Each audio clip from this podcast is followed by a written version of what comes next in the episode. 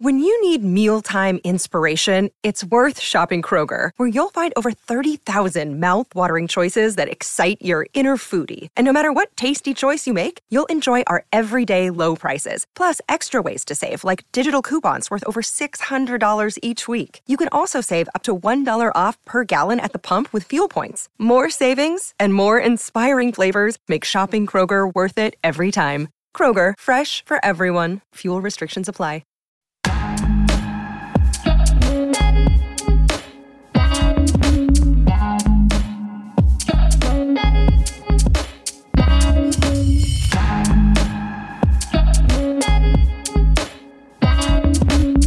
Welcome. Welcome to Fearless with Jason Whitlock. I am Jason Whitlock, your host. Happy Thursday. Thank you for joining me. Fantastic show uh, planned for you today. I think it'll be just as good as yesterday's show, uh, but we're going to spin off into a different direction. I don't know if you guys uh, saw this, but uh, Katt Williams, the comedian, sat down with Shannon Sharpe on Club Shay Shay and nearly broke the internet in an interview that I, I find a lot of synergy with as it relates to the Charleston White Cam Newton interview and the impact it had. Uh, Katt Williams, man, said a lot of very fascinating stuff on Shannon Sharpe's podcast. And, and I've been forced into a position today where I'm going to have to once again uh, praise Shannon Sharpe. And you guys know I really don't like praising Shannon Sharpe, but I got to tip my hat to him, as I've done previously. Uh, Club Shay Shay's an interesting, fascinating, uh, obviously super successful show.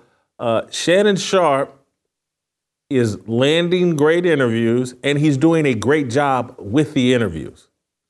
I got to admit that. I mean, I got, and and hats off to him.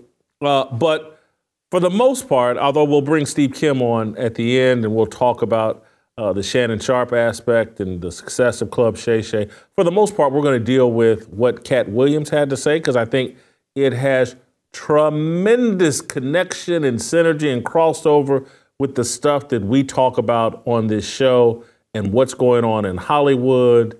And uh, it, it just, here's someone high up in that industry squealing on that industry. And and he, he's a different version. Hopefully he doesn't spin off the rails like Charleston White. Hopefully there's more substance and legitimacy and authenticity. Not that I'm saying that Charleston White has none of that, but hopefully there's a bit more to what Katt Williams is saying and the way that he carries himself and a bit more truth uh, to what he's saying than than not not that there's not, but Katt Williams sat there with Shannon Sharpe and without a, not using a bunch of profanity, not lacing the entire conversation with the N word. He broke down what's going on in Hollywood and what's going on in the entertainment industry and and got at some of the negative repercussions of all that. And so it's a good jumping off point. Shemeka Michelle is going to join me to talk about uh, some of this as well. And then we'll talk with uh, Steve Kim but we'll spend the spend the first part of the show playing you some of these excerpts and clips and highlights from an amazing interview that you know uh, showcases like what I think we're headed for in 2024. Katt Williams kept talking about 2024 is going to be the year for truth, and and and maybe it is, and maybe it's more people uh, waking up and taking the scales off their eyes about how things are really going down and it, it, it, I watched it. Watched it. It's two hours and 45 minutes, or two hours and 46 minutes, and I left there a bit more hopeful. Uh, but before I get to playing these uh, clips, I want to take care of one of our great sponsors, Samaritan Ministries.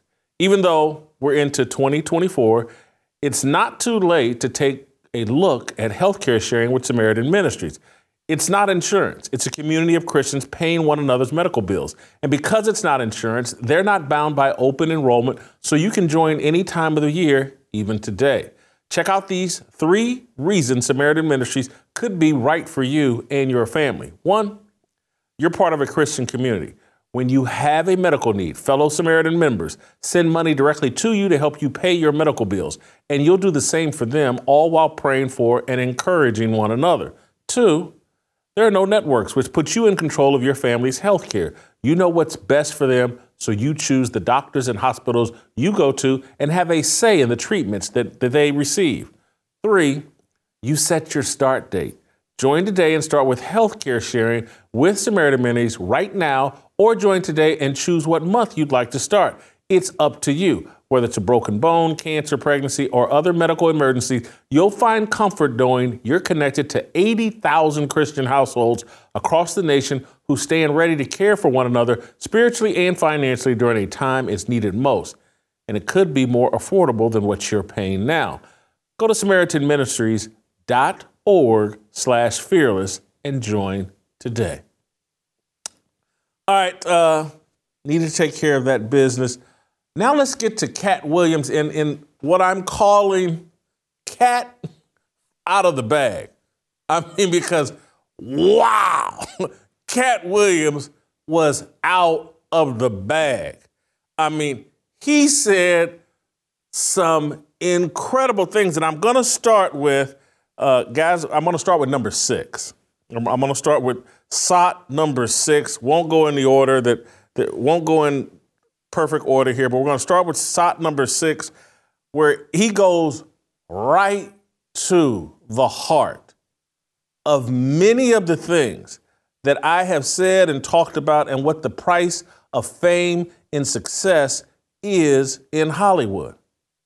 If you're not willing to bend over and, and get involved and get violated and, and have your sexual morality shifted,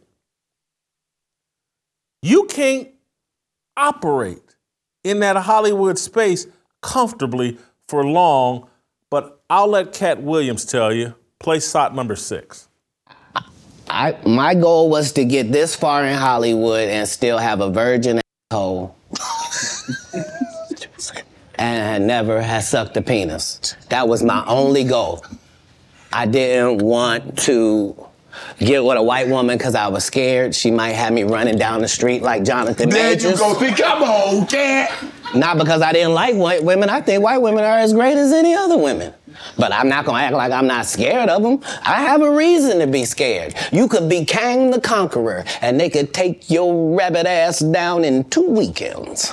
And that's the truth of the matter. So I stayed away from that. And remember, I told you the drug story from when I'm in the park. Yeah. So these are just the things. I had all of those when I came in. I already was ready for that. That's what they don't like. I did not know you're you're telling me and showing me a side of the business that I didn't know. That you guys are, man, the competition, the competitiveness. That's all business. I don't care if they're selling Coke. You wouldn't believe the things that Coca Cola says about Pepsi. You wouldn't believe the water conversations between Dasani and Liquid Death. Like in all business, in all sport, competition is a driving force. And I don't require anybody to be better. Who am I? I just require if you're a loser and you've taken shortcuts at every chance. And you've made sure that you didn't put anybody on that really had a work ethic and was a God fearing person and you helped it. If that was never you, then don't act like that's you. Don't get out here now that you don't do stand up and start acting like, oh, you not sure why you don't do stand up no more. I heard you got run off. You better be careful. That run you off gonna show up and he gonna tell everybody. Man, what you gonna be able to say? Nothing. Why you think I speak with such clarity? I'm actually involved in each one of these stories I told you about. right. right. The one comedian that we've been sitting here doing this interview that you hold in very high regard is Dave Chappelle. Dave Chappelle walked away from 50 million. You said it was more. Tell the story. That's right. I'm gonna let you tell it. No, you're. you're No, I want you to tell it. You really are the best. You proving it here today. as much as I'm proving it, you proving it. You proving it. Um, yeah, that wasn't the thing. It wasn't people say that he lost $50 million. No, no, that's not even close to what happened to this dude. And until you understand what happened to the dude, you don't understand what happened. Like, no, not they offered him 50 million and he turned it down. Who gonna turn down 50 million? Now, I've had to turn down $50 million four times. Four times just to protect my integrity and that virgin hole I was telling you about. right. Because uh, P. Diddy be wanting the body. And you gotta tell him no. You got to tell him no. I, I did. What, what have we been talking about on this show? What have I been trying to explain to you all? And about the power of this alphabet mafia. And and I'll connect it to yesterday, and even I don't want this conversation to be about me, but I do just want to say what organically comes up in my head and mind, but we're not going to linger on this. But I've been on this show trying to connect the dots between racial idolatry and how they've used that to marry black people to the LGBTQ and how this whole Illuminati, this whole power structure is built around the LGBTQ using black people, making them go through the initiation process of being violated anally to get in the club, to get access to be a billionaire and a power player in Hollywood and the entertainment industry. And it's across the board. And Katt Williams is calling it out, and I can't do nothing but I did I had no idea that Katt Williams would would be the guy that sits down rationally. You you got to watch this whole interview. And I, I know I used to hear about the Katt Williams arrest, and I just thought Katt Williams was crazy. And I, I literally I thought Katt Williams was on drugs. And Katt Williams doesn't consider marijuana a drug. I do. He doesn't, but he smokes marijuana, smokes cigarettes, but he says that he doesn't use any other drugs and he considers himself completely sober. The man is smart, and most comedians, particularly high level comedians, are smart. And they got they got into Katt Williams' background story, and all of it was fascinating. I'm not sure if I believe all of it, but it was all fascinating. Listening to Katt Williams' background story and how he unpacked it, and then these pearls of truth that he was unpacking. I buy it, I believe it, I know it. I've been talking about it on this show. And so here's someone who's been in the middle of the comedy, movie, entertainment industry that's telling it all, taking all the mystery out of it. And hats off Katt Williams. And just like I said at the beginning, hats off Shannon Sharpe. Although when I finally get to talking about the Shannon Sharpe angle, I, am going to add a little nuance because there were many things Katt Williams said that, you know, I was like, uh, you know who Shannon Sharpe's running around with? And, and why the, the entire system is backing Shannon Sharpe. And, and I want to be clear Shannon Sharpe has talent. He's turned himself into a heck of a broadcaster. But Somebody's putting batteries in his back as well, and someone has thrown a lot of support around him. And and Shannon Sharpe running around BFF with uh, his designer, makeup artist. I, I, don't know what this dude's name is. He's sitting courtside with that. Seems pretty tutti fruity. And so it, it, it, anyway, it seemed fascinating. Katt was talking about all these things with Shannon Sharpe, who's basically getting the same treatment as a lot of people that Katt Williams is referencing. It was fascinating. And how Shannon controlled the conversation and let a lot of interesting things get said, but didn't go to all the follow up questions that I or someone else would have gone to to make Katt clarify. I think I want to play SOT number three.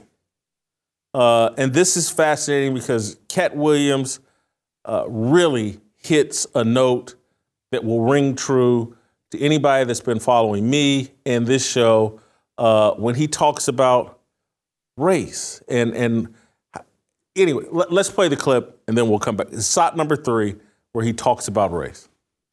If you sign up for their program, you get a light skin, weird face wife that never do an interview. Oh, man, on. Listen, in 20 years won't do an interview. Nobody's ever talked to her and that she's never been interviewed anywhere. And now, understand, I'm not talking about one person. What I just told you applies to seven people. How they all end up with that.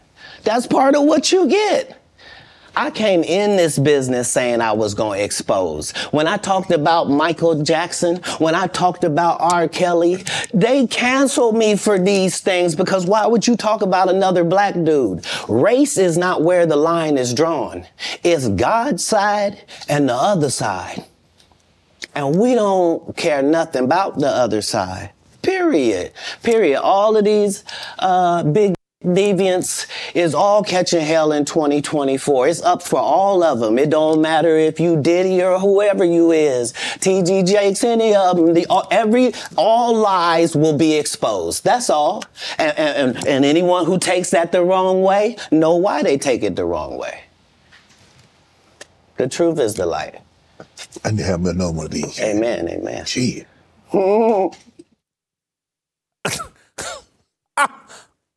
I'm listening to this, I'm watching this this morning, and I nearly fell out of my chair. I actually nearly fell off my Stairmaster because that's where I was listening. And I'm like, oh, this dude is leaving no stone unturned. He's connecting all of the dots. And and I I think he may be right. That, that like this will be the year the, you got the Epstein files coming out. You got all this political desperation. We're in a presidential election cycle, and and people are just going to start exposing everybody because out of desperation, out of out of like we have no other option because it, like the Biden side and the left side knows if we don't destroy Trump, we could end up in jail because we've been trying to put Trump in jail. And Trump knows if he doesn't win, he could end up in jail. And when people get this desperate, the only weapons they really have is the truth. And so it's like, no, I'm gonna tell you exactly who these people are and what's been going on. And and and they're making you. And again, this may be the Trump side of or the, the people that want a more traditional America. America. They have said, release the hounds. Put it all out there. Make it so. And, and or maybe there are people that believe, like the Freemasons, the demonic side of this, they have to tell you what it is they're doing so they can continue to do their wickedness. And maybe that's all this is. Is so that you can't be in denial. That, that when you go uh, uh, support this celebrity or this idol or you support this political movement, they, they don't want you to be able to say, well, we didn't know that they were pedophiles. We didn't know that all this sexual deviance, uh, we didn't know they were behind that. We didn't know that they were the ones that put our children in, in, in jeopardy at school. We, we didn't know that they were the ones that initiated men competing against girls and women in sports. And so they're, letting you know, like P. Diddy, all these people got puppet strings on them, and their initiation process to become power players in the media industry was bend over, spread them cheeks. We got a little surprise. This is the initiation process. And you've heard me on this show talk about. Remember when I, I watched the, and I watched it like three times, the documentary, Everything is a Rich Man's Trick? And they told you about skull and bones at Yale, I believe. Didn't that, isn't that where the Bushes went? They went to Yale, not Harvard. Wherever Skull and Bones is. That's little secret society. John Kerry's in it. Bushes are all in it. And they exposed during that part of the initiation process for Skull and Bones and that secret, powerful society that comes out of these Ivy League institutions. you had to hop in a casket and get violated in your booty hole. This is not a secret. They're letting you know, and, this all everything that I was telling you about yesterday in terms of like sexual deviance and how they've taken heterosexual lust and, and made us go so deep off into that and, and swim so far out into the ocean that we're out in the ocean again. And I, I said it yesterday. We're out there like, oh, the LGBTQ, they're out here too. The pedophiles, they're out here too. The transgenders, they're out here too. The feminists, they're out here. And, and, and that's why I'm sitting here shaking like, wake up, swim back to shore, get right with God, practice immodesty. It's our mistakes, our sexual lust, our giving in to sexual promiscuity that put them in position to have power over America and over cultural norms. And they're using that power and they're turning you out one by one. I'll place SOT number five because it connects to SOT number three, where he brings up Ludacris. And he and Ludacris, the rapper, popular Ludacris, are uh, in Katt Williams' contention, offered an opportunity by the Illuminati. Let's play the clip. Are you related to uh, Luda? No, um, so there was a crossroads where we were both invited to an Illuminati thing, and it had to be one or the other of us, and decisions had to be made. So it was both of us, we were equal. One of us had to cut off all their hair and couldn't do the sideburn thing no more with the points. And the next person they said was going to get $200 million because they were going to pay him 10 million a movie to do 20 movies. And that's how the conversation happened. One of those persons turned out to be Ludacris, and the other person turned out to be Katt Williams. Now, one person ended up with a light skinned, ugly faced wife that's never done a. Remember, I told you that if I say that, it applied to seven people? Yes. It's part of what they give you. Okay? I didn't get it. I'm not mad about it. How much money they give? 200? Sir, Fast and Furious on- is on what m- number right 10. now?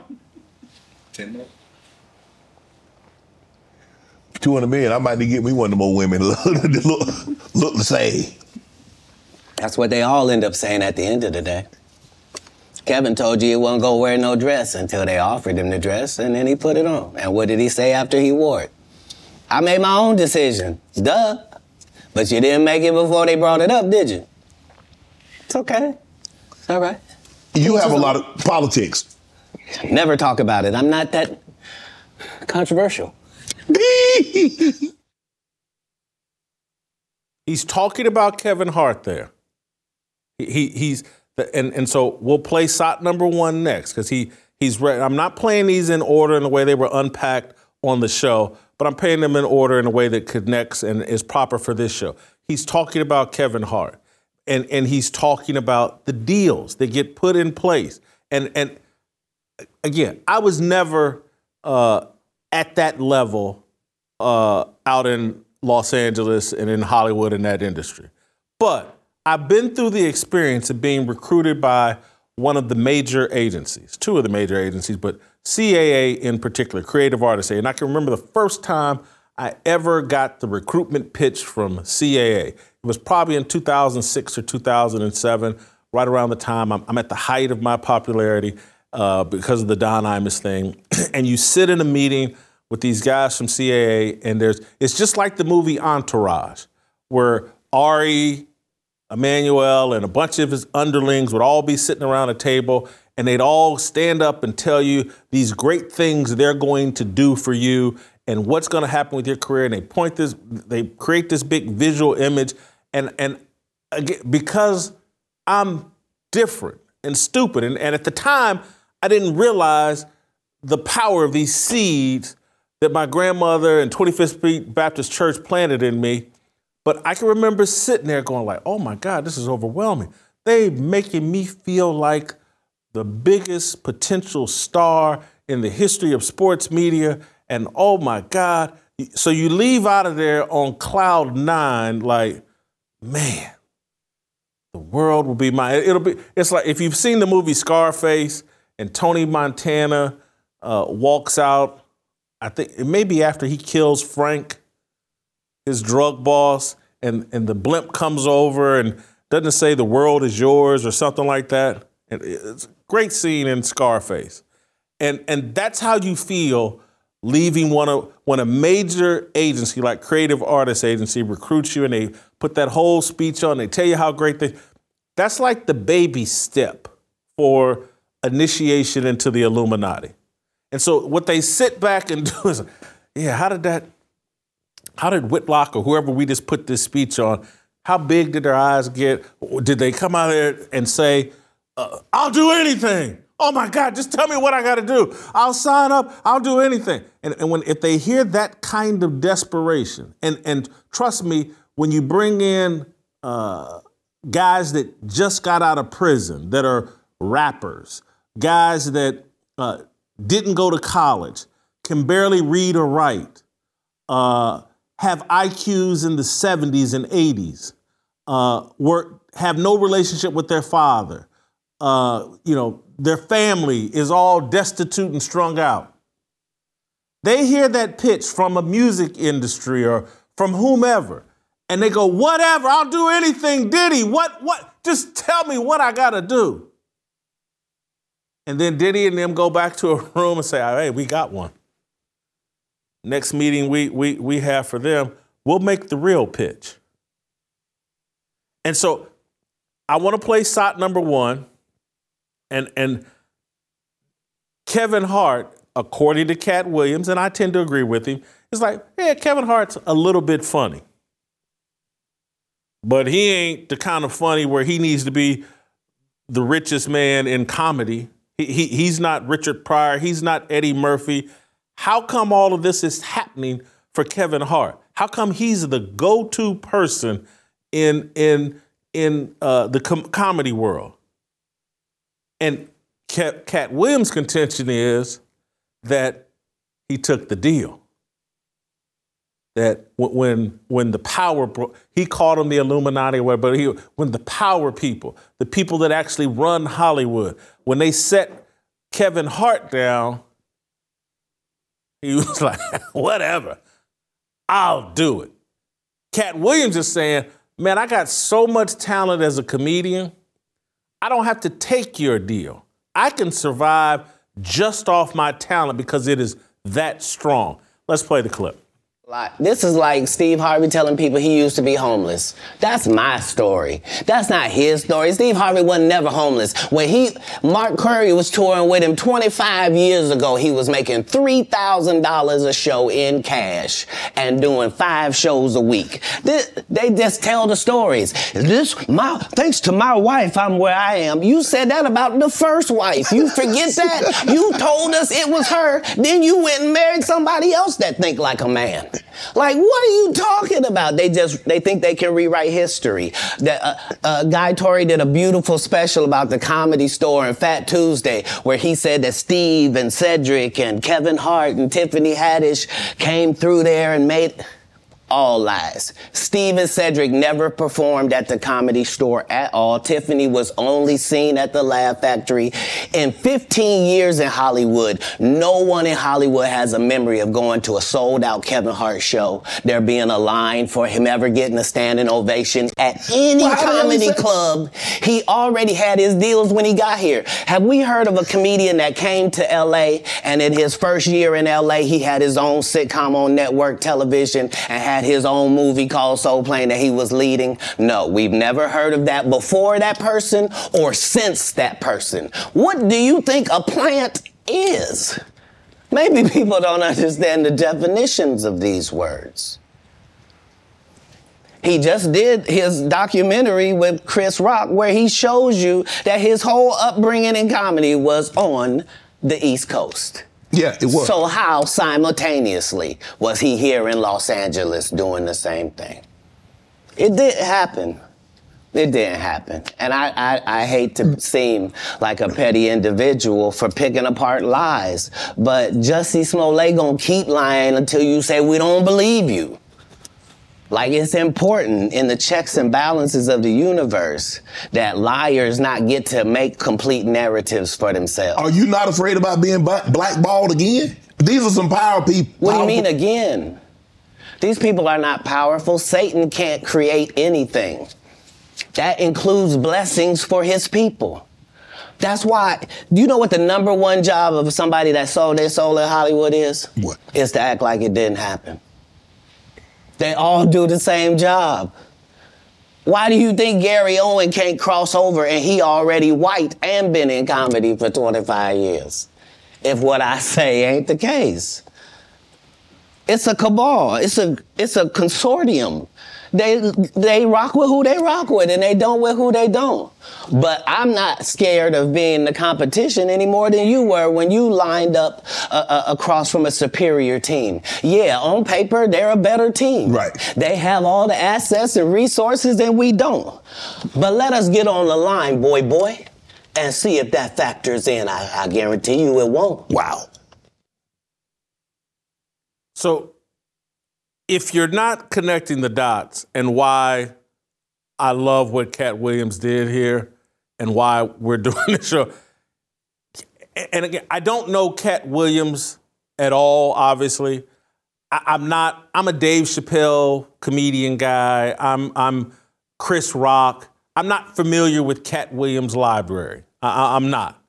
I, I, funny, but not my guy. And so I, I don't know him in totality.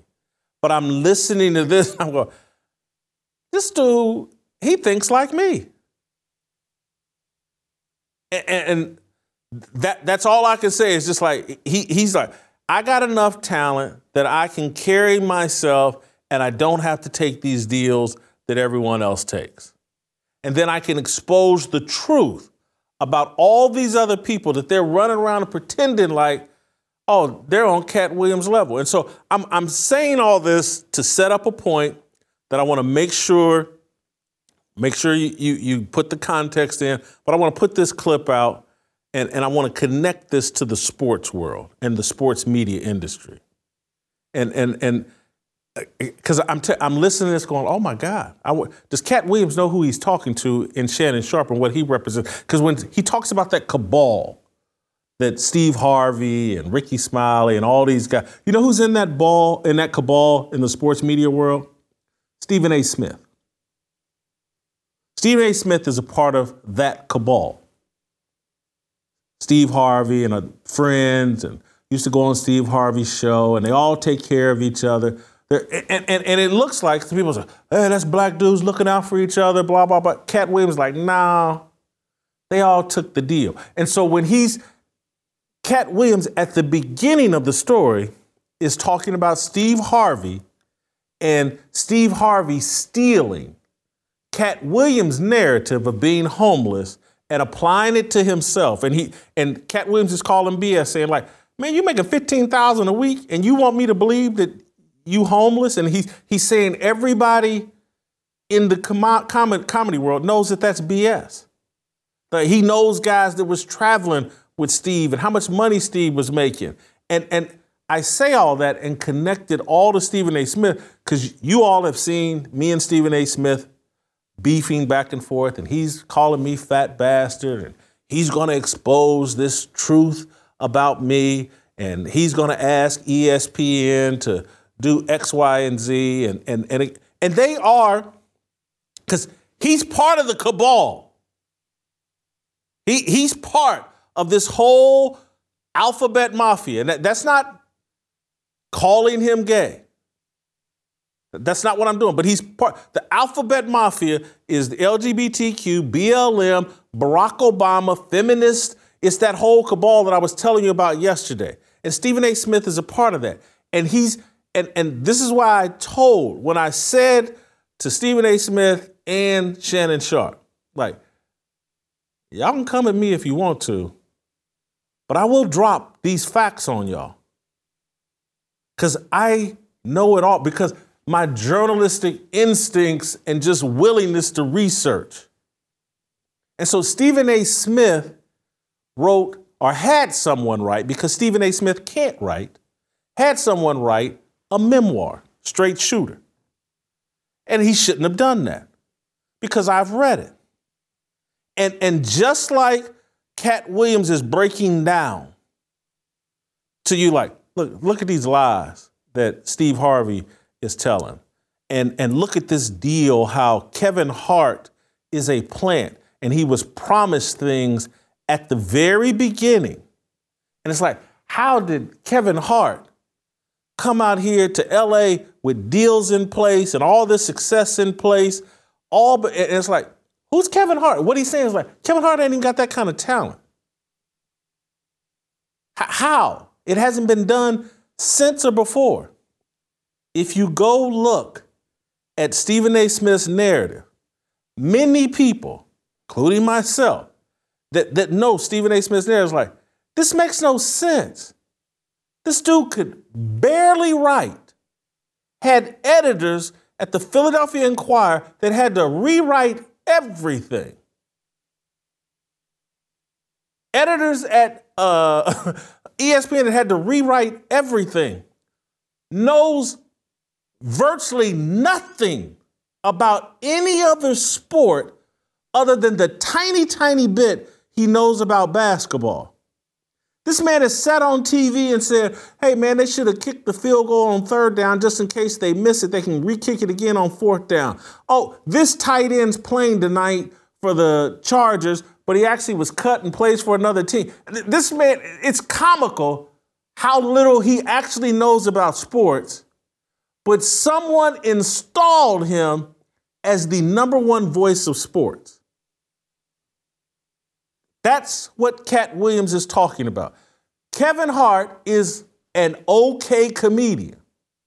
Someone installed him as the face of comedy and gave him a deal and put things in place for him to have all this success because they could control Kevin Hart. That's what happened to Stephen A. Smith. And if you go read Straight Shooter, you can see it everywhere. If you read his memoir, it's Stephen A. Smith and again, it's like all Stephen A. Smith, if you go read his memoir and listen to the stories he tells about getting a basketball scholarship uh, to uh, Winston-Salem State, it's so mind blowingly preposterous and stupid and fabricated. I'm like, holy cow, how did they let him tell these lies? Or whoever wrote it, who wrote these lies? That he went down and had a scrimmage and hit 17 straight shots, and Big House Gaines gave him a scholarship on the spot. This is Division II basketball, Winston-Salem State. The school is poor. Big House Gaines has written books about how little money he had for scholarships. But someone who didn't pee a drop in high school basketball, didn't pee a drop at the Fashion Institute school that he allegedly played junior college basketball at, didn't pee a drop there, somehow sits out a year and goes and plays in one scrimmage game. And he gives a date of the scrimmage game. It's like it's in the middle of their season.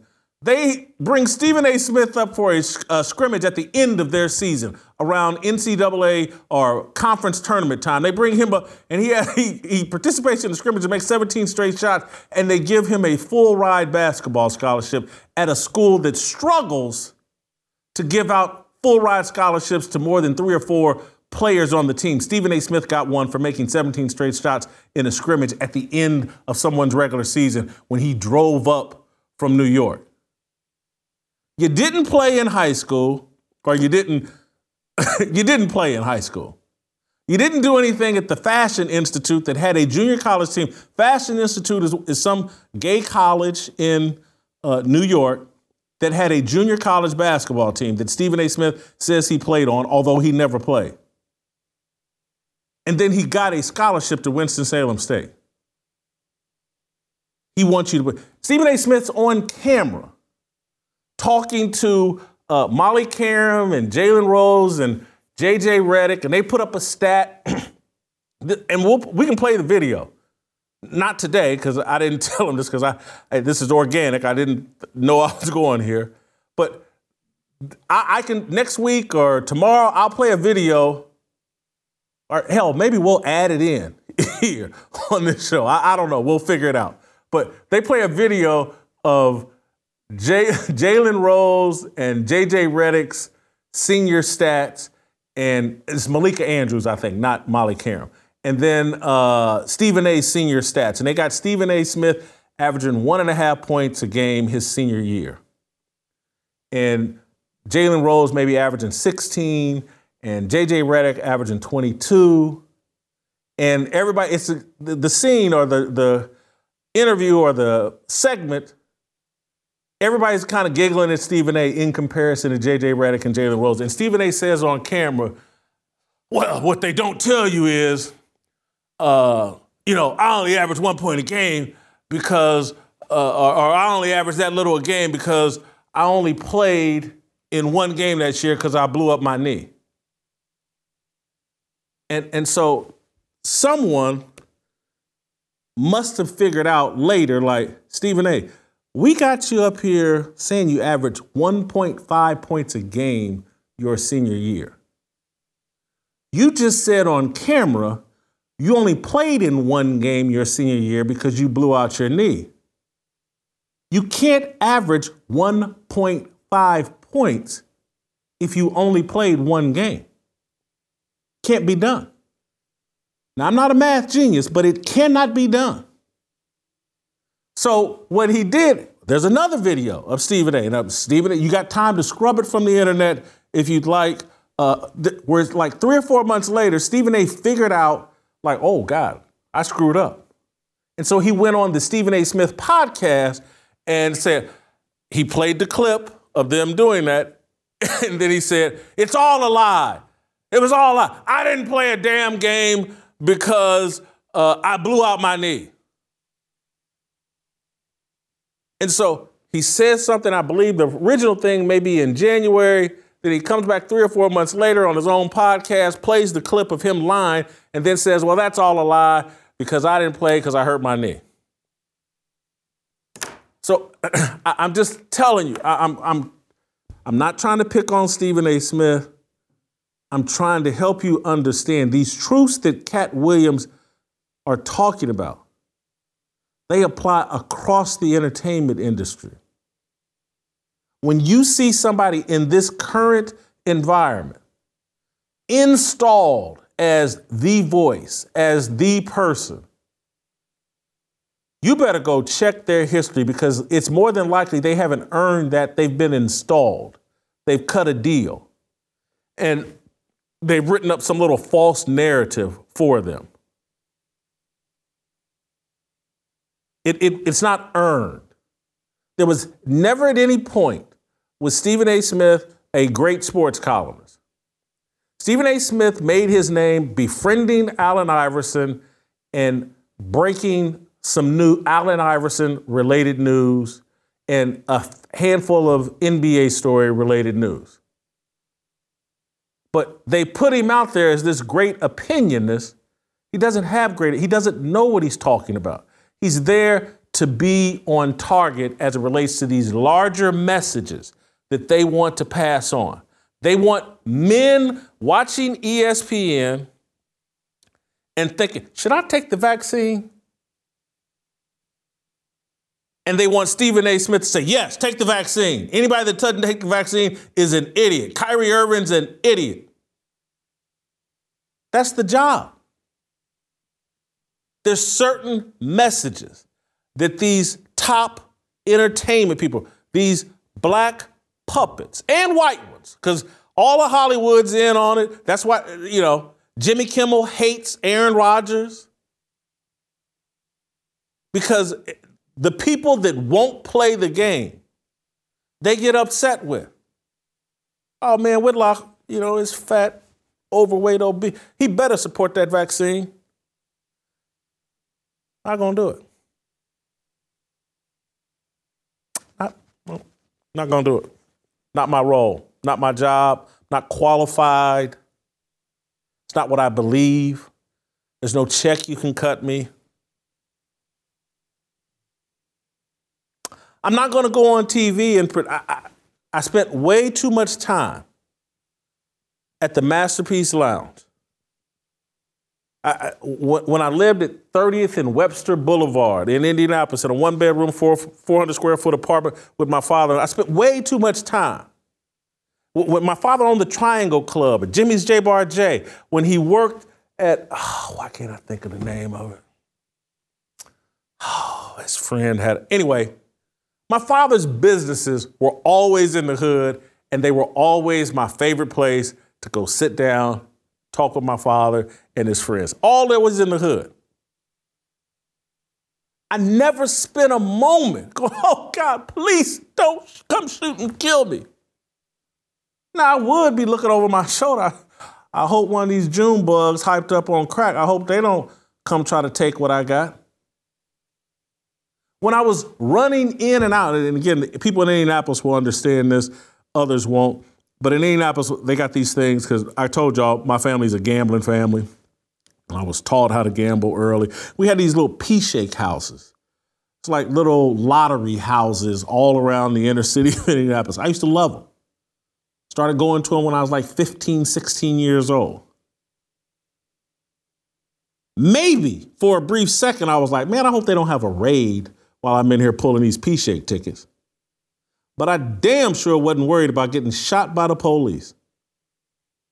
And so I'm not going to pretend like that's the number one concern in the black community. The gangster disciples, the vice lords, the crips, the bloods, those are the concerns. Junebug hyped up and, and, and letting some off. That's what the concern is. But Stephen A. and these other guys, they got to play the game. That's their job. That's why they were installed to support the lies. It, woo. I, I wasn't planning on going there. So Stephen A. just caught a stray today. He, he caught a stray. And so call me fat bastard and go uh, cry on the Alphabet Mafia's shoulder, and y'all better do something about Whitlock. Y'all better get him. I'm, I'm gonna ask ESPN for permission to uh, attack Whitlock. Good luck with it. Tell any lie you want about me. I'm good. Uh, I want to play. Uh, well, we'll we'll circle back to SOT number two. This we haven't heard it before, but it, it's along the same lines where Katt Williams says something very raw about Harvey Harvey Weinstein, brings in Steve Harvey and Bernie Mac. Let, let's play SOT number two. They canceled me for talking about Harvey Weinstein before the thing came out, but he offered to suck my penis in front of all my people at my agency. What am I supposed to do? He did all of that. I'm thinking I'm the only black person on the script. I get there, it's three other black guys on there. Woo. Huh. So you wonder what they did to get there? I told him no. What y'all do? and this is why when I walk in a room, heads go down. Behind my back, I'm nothing. I'm just a regular old comedian that's bitter and jealous. But in my face, no, no, no. The king has walked in and they have to respect it only because I've not taken the shortcuts. I've not been funded. They pay you to not talk about things they don't want you to talk about. They tell you that themselves. I can't do that because I. Uh, Steve told you that he stopped doing stand up because he has seven TV shows. The only problem is when he stopped stand up, he didn't have those seven TV shows. He stopped stand up because he got in a comedy battle called the Championship of Stand Up Comedy with one Katt Williams in Detroit in front of 10,000 people and lost because Katt Williams said he was actually bald and that was a wig. And I went in, and that's why he couldn't do stand up anymore. Imagine him coming to tell you another story where he got so big and it was Bernie and them's fault because they wanted to be movie stars. What? You called Ocean 11 to get that part. What do you mean you didn't want to be a movie star? So, on the behalf of Bernie, I, I would have to say what I have to say. Have you? So I want to add to his point about Steve Harvey.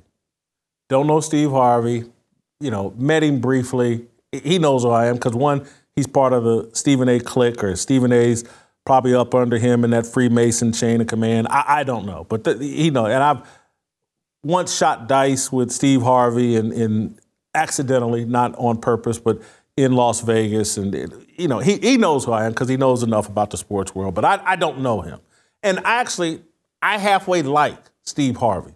I, I really do. I, I, don't agree with a lot, but he seems pretty harmless. He likes the same kind of music as me. He he he tries to stay on a positive note, but it's mostly just dressed up BS. But but what what Katt the only dot Katt didn't put in there in terms of why Steve Harvey pivoted away from stand up is because Steve Harvey's smart enough and the offer they put in front of him was like, "Hey man, stand up comedy is going to be too hard ri- high risk at this point. We can put more money in your pocket if you walk away from stand up than take the risk of doing stand up because stand up comedy actually, in order to be good at it, calls for a level of honesty that we are eliminating. And so you can go do stand up comedy and you can take these lashes we're going to give to Dave Chappelle. Now, you, you want to take these lashes we're going to give to Dave Chappelle. That's the price of doing honest comedy. And Steve Harvey's like, nah, I'm good. I can make money doing movies and talking to white women on a talk show and hosting the Family Feud and all this other stuff, writing books or people writing books for me. Yeah, you know that that stand I because he's like anybody else. Comedians have an honesty within them instinctively, and they like to call BS, and and they let him know that's being eliminated from comedy. We're going to go through a ten year period where we're going to pretend like Amy Schumer is funny and that she's the female George Carlin or the female Eddie Murphy. And, and it's like he can figure, oh, wow, they moving off the kind of comedy that I do. Let me just take this money in this check and do something that's safe. That's what's going on uh, with Steve Harvey. The, the, the stuff he said about Harvey Weinstein speaks for itself in terms of what's going on in Hollywood and that being tolerated. And, and the people that uh, uh, from from Dave Chappelle when he like man uh, the stuff they asked me to do put this dress on I don't want to do it. Uh, uh with Dave Chappelle's crazy. He ran off to Africa. Katt Williams keeps mistakenly unleashing these truths and he's a drug addict and we jail him and he's crazy Jason Whitlock sits over here in this lane, unpacking these truths. Oh, he's closeted. He loves porn. He's a hypocrite. He's this, he's that. There's a consequence for telling the truth and for not taking the bag and not taking the deal that they put in front of you. Uh, I want to play Chris Tucker. This is SOT number four where they talk about the movie Friday. Of course, Katt Williams played the role of Money Mike in, uh, I think it's next Friday. Uh, but anyway, Chris Tucker, obviously a big star in the Friday movie and uh, allegedly on the Epstein list. Anyway, let's play that clip. And um, the Chris Tucker that we got now is Epstein Island Chris Tucker, oh, not Smokey. Oh, Lord. Whew. if I didn't know no better, I'd tell you he's the greatest. I don't care what you say. to be confident and not delusional is a real skill. Most of these confident people we see is really delusional. Well, you don't think you don't think they asked Chris Tucker to come back in the second in the in the second Friday?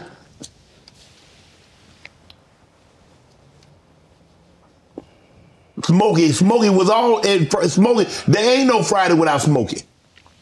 We all agree to that, and there's no next Friday without Friday, and there's no Friday after next without. Nah, we talk about the road because you said that they don't. Here's live- the thing. Okay. Here's the thing. Chris was allowed to make the decision. At the time that this is happening, Katt Williams is known for smoking weed. Willie Nelson is known for smoking weed. Right. Snoop's known for smoking weed, but none of us is really known except Willie. And I'm saying, Chris Tucker didn't want to be the poster child for smoking weed. He don't smoke weed like Like that, that. right. He in the church. He Michael Jackson's best friend. Christmas. Michael Jackson called him Christmas. You ever met a man that gave you a little nickname like that? No. Mm-mm, me neither. So here's what Katt Williams is saying about Chris Tucker and why I'm playing it. Is Chris Tucker, from everything I've read about him, he's been walking this Christian path. He had these seeds planted in him, just like me and a lot of other black men uh, of our around our age and he wanted to be a successful entertainer. And so he was he could never figure out how do I do this and keep my Christian values? And and and this is and, and so I got to play this role and I, I got to be the face of sitting on a stool in front of my house getting high every day and blah blah you know that ain't really what I want to be known for. But and and so he's uncomfortable the entire time but if you stay out in Hollywood long enough as a Christian, at some point, they're going to get you out on that island. And, and I'm not talking about, I'm referencing Epstein Island, but I'm not really referencing Epstein Island. I'm saying they're going to connect you to Jeffrey Epstein. And they're going to uh, put you in a spot where you know all of your Christian values have been violated. Or at least you're going to create the perception that, oh, man, he's on the flight log with Jeff Epstein. I don't care where y'all were flying to. So they, they put you in a spot, they connect you to the dirt.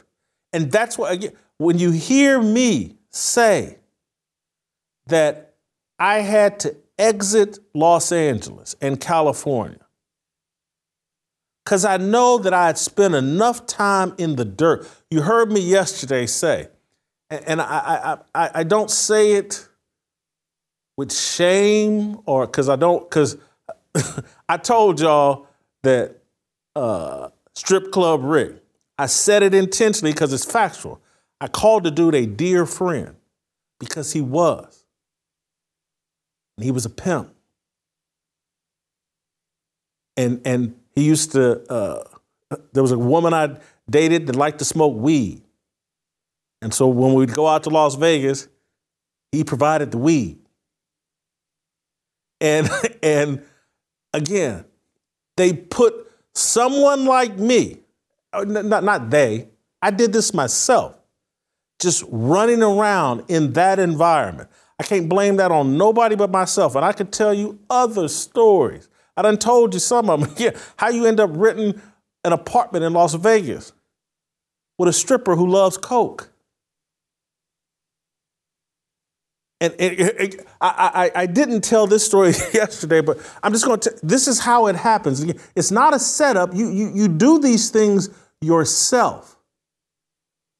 But at one point, I can I don't know what year this was, but I became friends with uh, some guys that were involved in the ownership of a major sports franchise.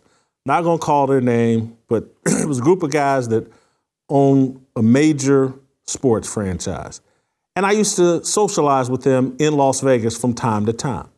And I can remember very early on, we're all out to dinner at a you know ritzy Las Vegas uh, club or eating establishment, and there's probably like 15 of us around this table, back room, private, eating, drinking, and and all these people are very very interesting. This is like early in my process of hanging a tiny bit in the Hollywood celebrity, multi billionaire crowd.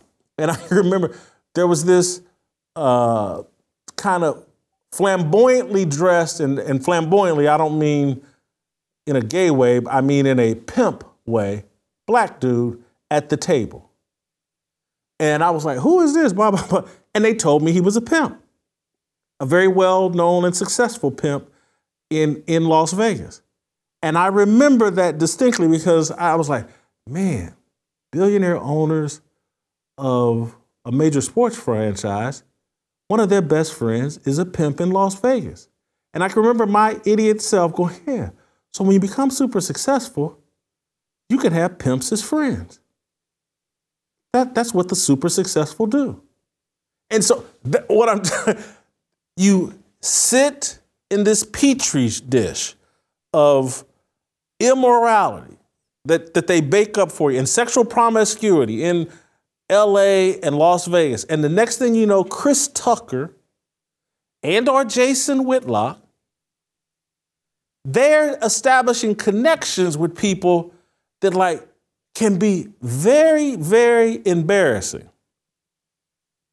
And, and could, I, I want to, because there's a chance uh, Rick could see this video. And, and I, you know, I haven't talked to Rick in a while, but I'm so, I would still call him a friend. I don't agree with the lifestyle, but I know the dude in a different way. And, and, and, and I, I'm just not gonna, I don't agree with his, and obviously my decisions and moving away and distancing myself and thus like leaving that friendship where it was at says everything you need to know about where I'm at now. I'm not to disavow the man because he never did nothing to me and uh, he was nothing but a friend to me. But I'm, I'm trying to explain to you how they have a system in place that, that takes you out into the ocean and puts you in a position to where you can be easily compromised and, and, and puts you in a position where uh, uh, your whole reputation and, and your whole value system can be questioned.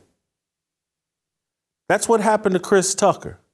And, and that's where I, the, the analogy I gave you all yesterday about like, you hop in that heterosexual lust, sexual promiscuity ocean, and there's an undercurrent that just keeps taking you further and further and further and further out to sea until the next thing you know, in the boat right next to your boat out in that ocean is Jeffrey Epstein and the pedophiles. And they're throwing a party. And their party from your boat looks like, man, what they got going on over there? I just want to go over there and take a look. Because that, from, from over here, that looks fun. And hey, look, oh, there's the President of the United States. He's on that boat. That boat must be safe.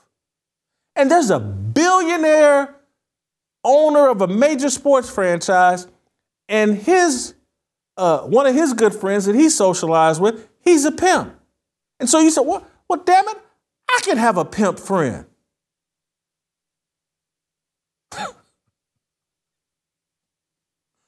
and one day you look up and you're reading in the paper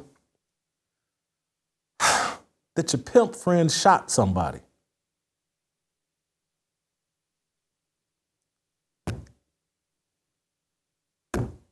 it just, that's how it happens. And Katt Williams is breaking it down. It's a cesspool. And then, and now they have puppet strings on you, and they can control what comes out of your mouth. And that's why I left. Because I want to control what comes out of my mouth and I figured out what comes out of my mouth needs to be consistent with what's written in that Bible. And I can't sit out here in the middle of all of this depravity. I can't. I'm not built for it. I'm not disciplined enough to sit out in the middle of all that depravity and, and confidently, authentically say what's in that Bible. I'm too weak, so I had to move. And, and I had to build a work environment that supported my Christian values. So that's my initial take on Katt Williams. There's a couple more clips I want to play, but I'll do that, I think, with uh, Shemeka. Uh, we will uh, take a short little break here and come back with uh, Shemeka Michelle and get her take on all of this.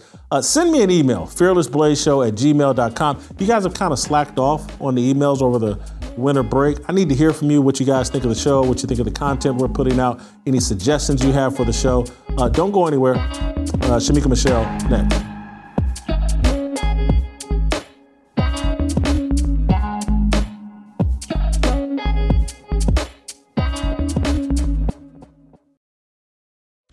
Caden Robertson, previously on Fearless. There's a sign on the door that says what? Um, like, do not step on this. He's got like a red carpet outside of his door, and like, don't step on this mat unless your shoes are off, and don't come in unless invited, or something like that. He has a, uh, a doormat in front of his floor that says, Did I say you could come in?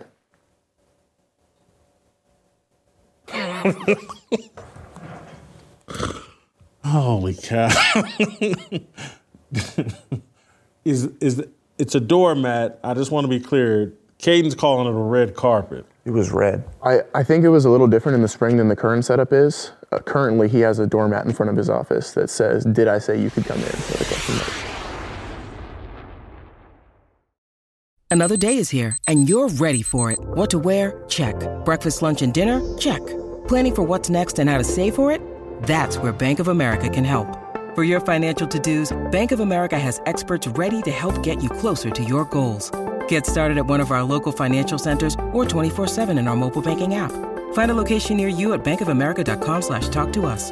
What would you like the power to do? Mobile banking requires downloading the app and is only available for select devices. Message and data rates may apply. Bank of America and a member FDIC.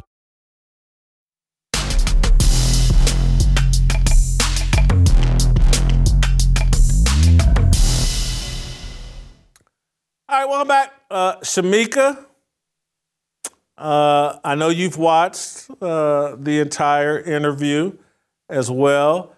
What, what was your big takeaway from uh, Katt Williams' sit down with Shannon Sharpe?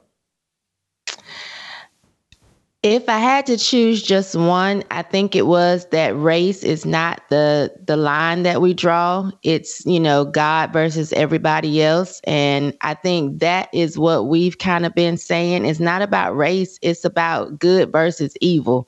And so I think that would be the biggest takeaway if I had to just choose one. But listen, he touched on so many things and so many people. It's like he came out of the gate on fire, just came out blasting, that he covered so many people and so many things. I was just kind of, um, it. I admired his guts, you know, to just talk about specific people and name names because you know a lot of times people will come out and say things and leave us guessing, and we're trying to figure out who they're talking about there was no guessing with this. He named names and said what he had to say, dropped it like it was hot, and went on.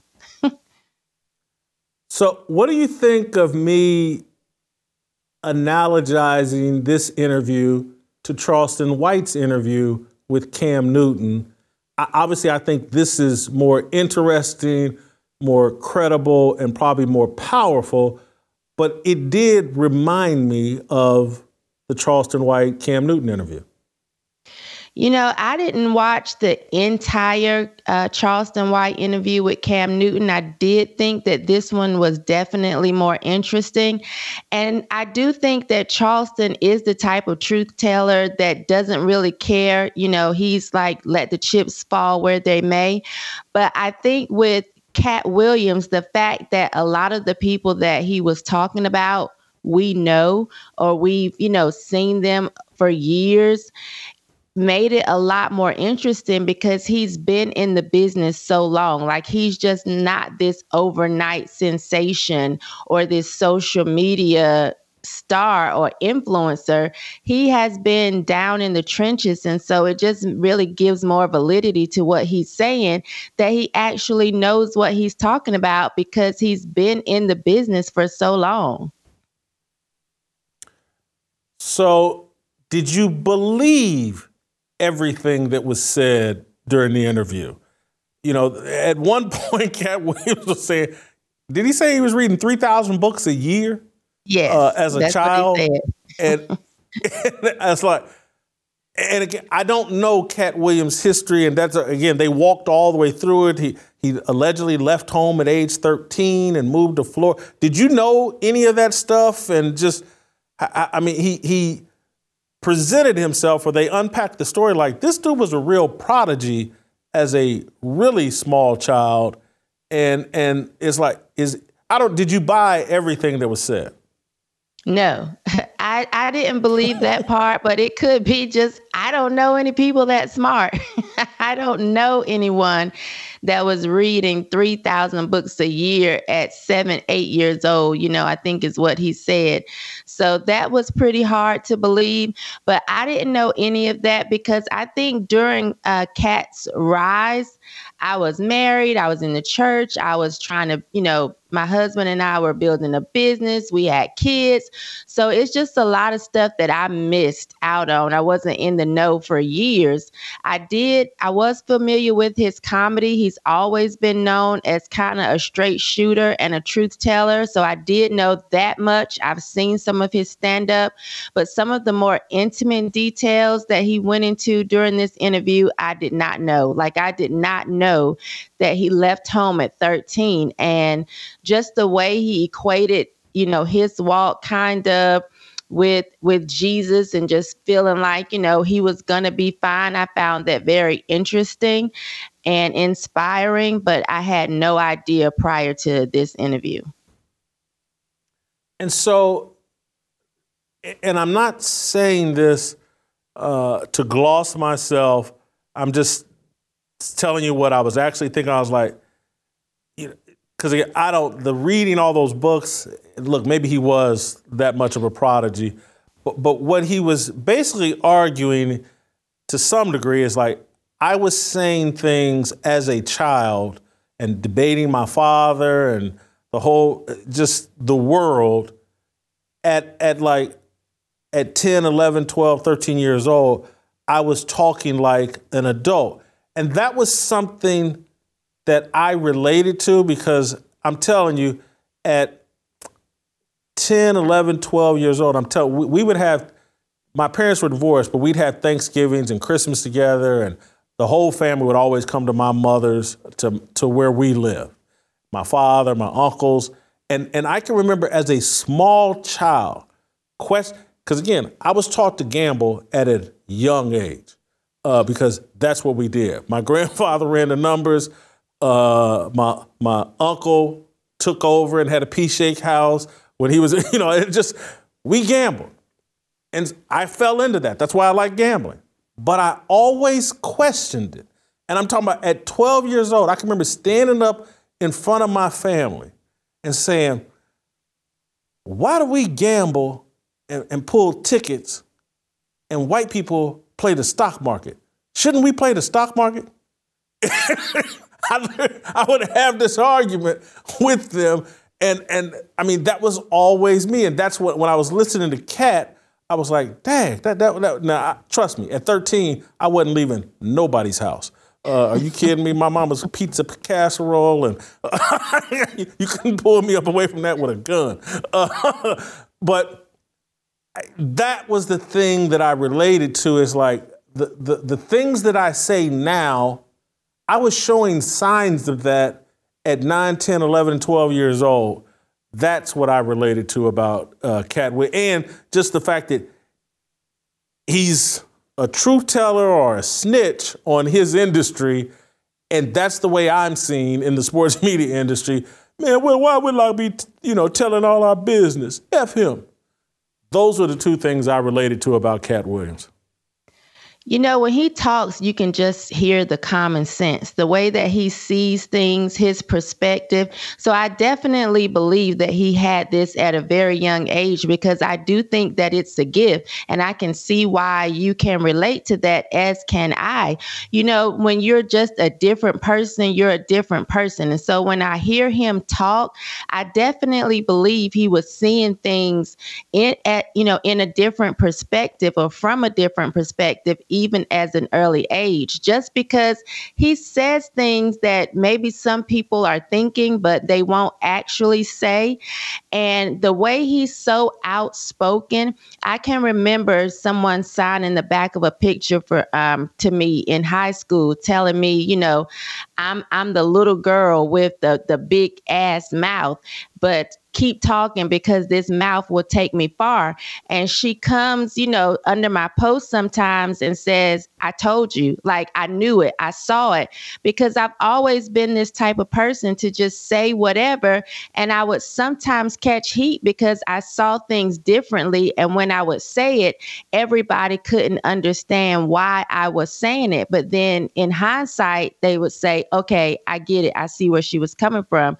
So when I hear Katt talk, as when I hear you talk, it's a different perspective, sometimes just from a different light, but it's all just common sense you know, to me, although I know common sense is not common.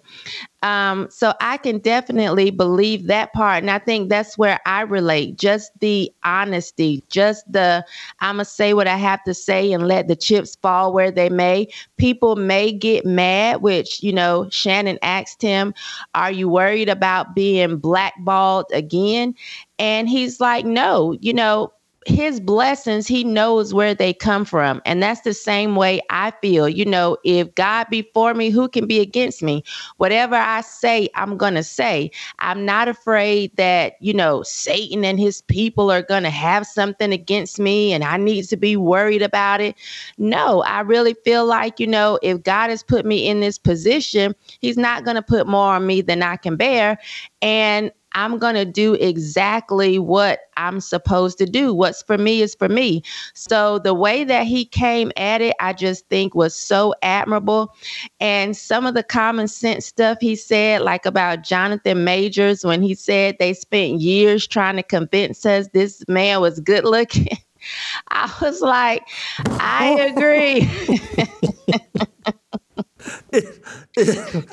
I th- that was the funniest moment that was the funniest moment of the whole deal. And it's towards the end, and it, it it's something I had never thought of. But as soon as he said it, it like it rang true. Like we run, they done came out and said, "This dude's the next Idris Elba." It's like right. how? How holding those lips like that? I told you long time ago, the way he held his lips, I just could not buy into the whole, you know, he's so hot thing and he's so masculine and you know, I couldn't buy into it. So when he said it, I could only laugh because I'm like, yes, thank you for saying what, you know, a lot of us have been thinking. well, and and he literally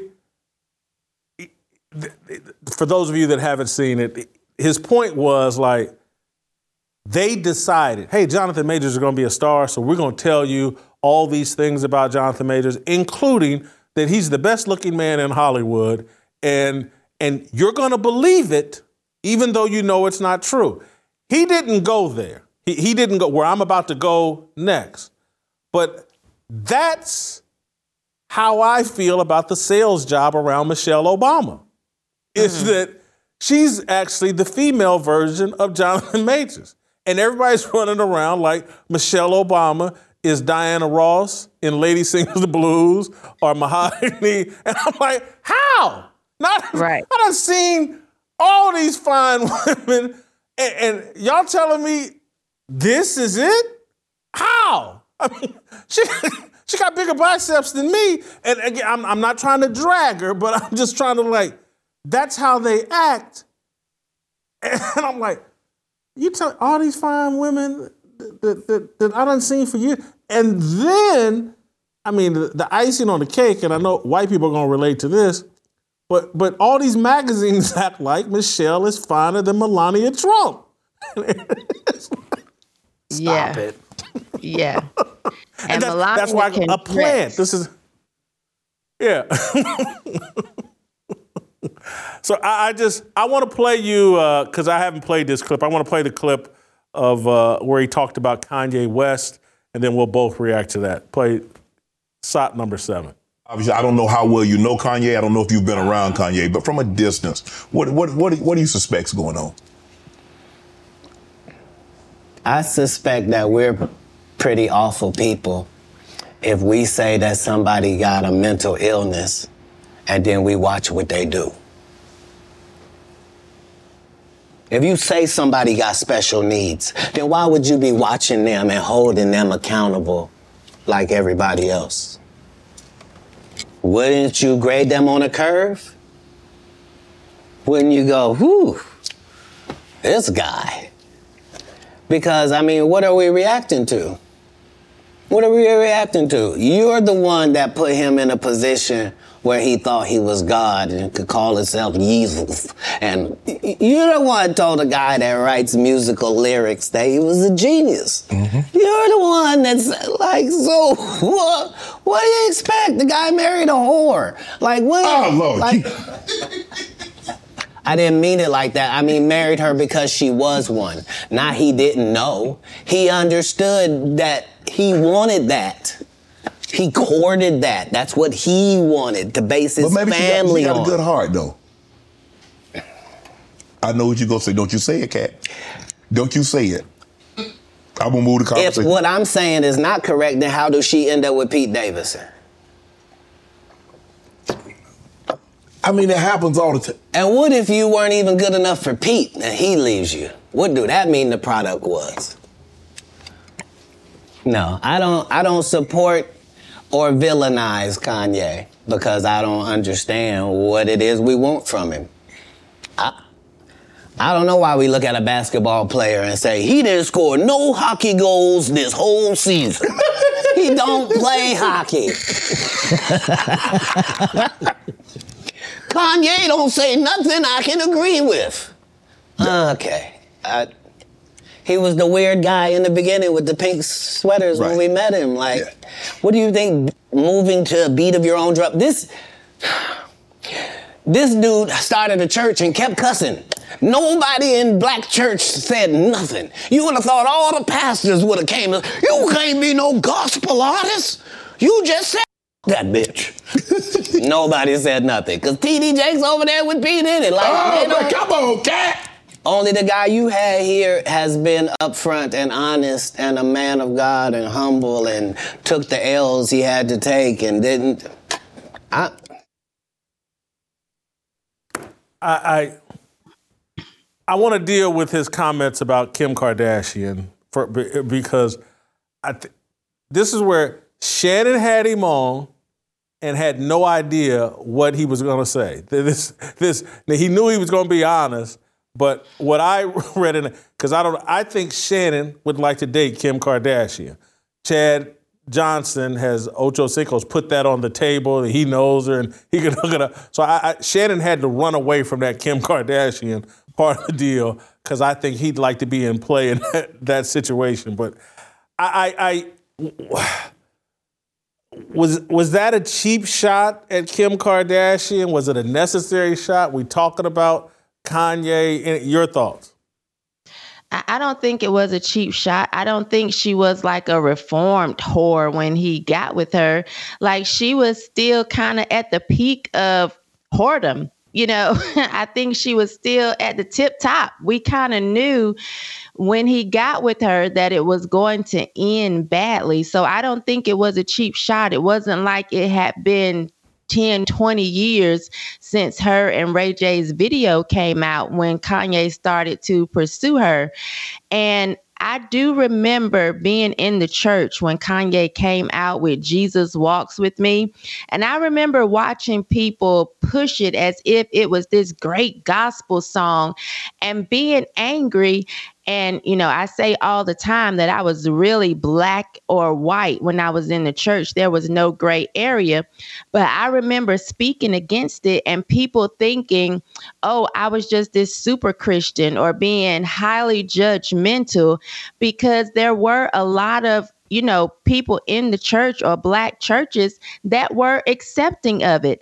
And so Kanye hasn't really, you know, changed his behavior as long as he, you know, pushes that I have this church and I can do what I want. He just released pictures of his wife uh, half dressed or half naked because she really didn't have on many clothes this is who Kanye is. And so I agree with Katt when he says, why do we look for him to do anything different? You all have told us that this man has some type of mental issues.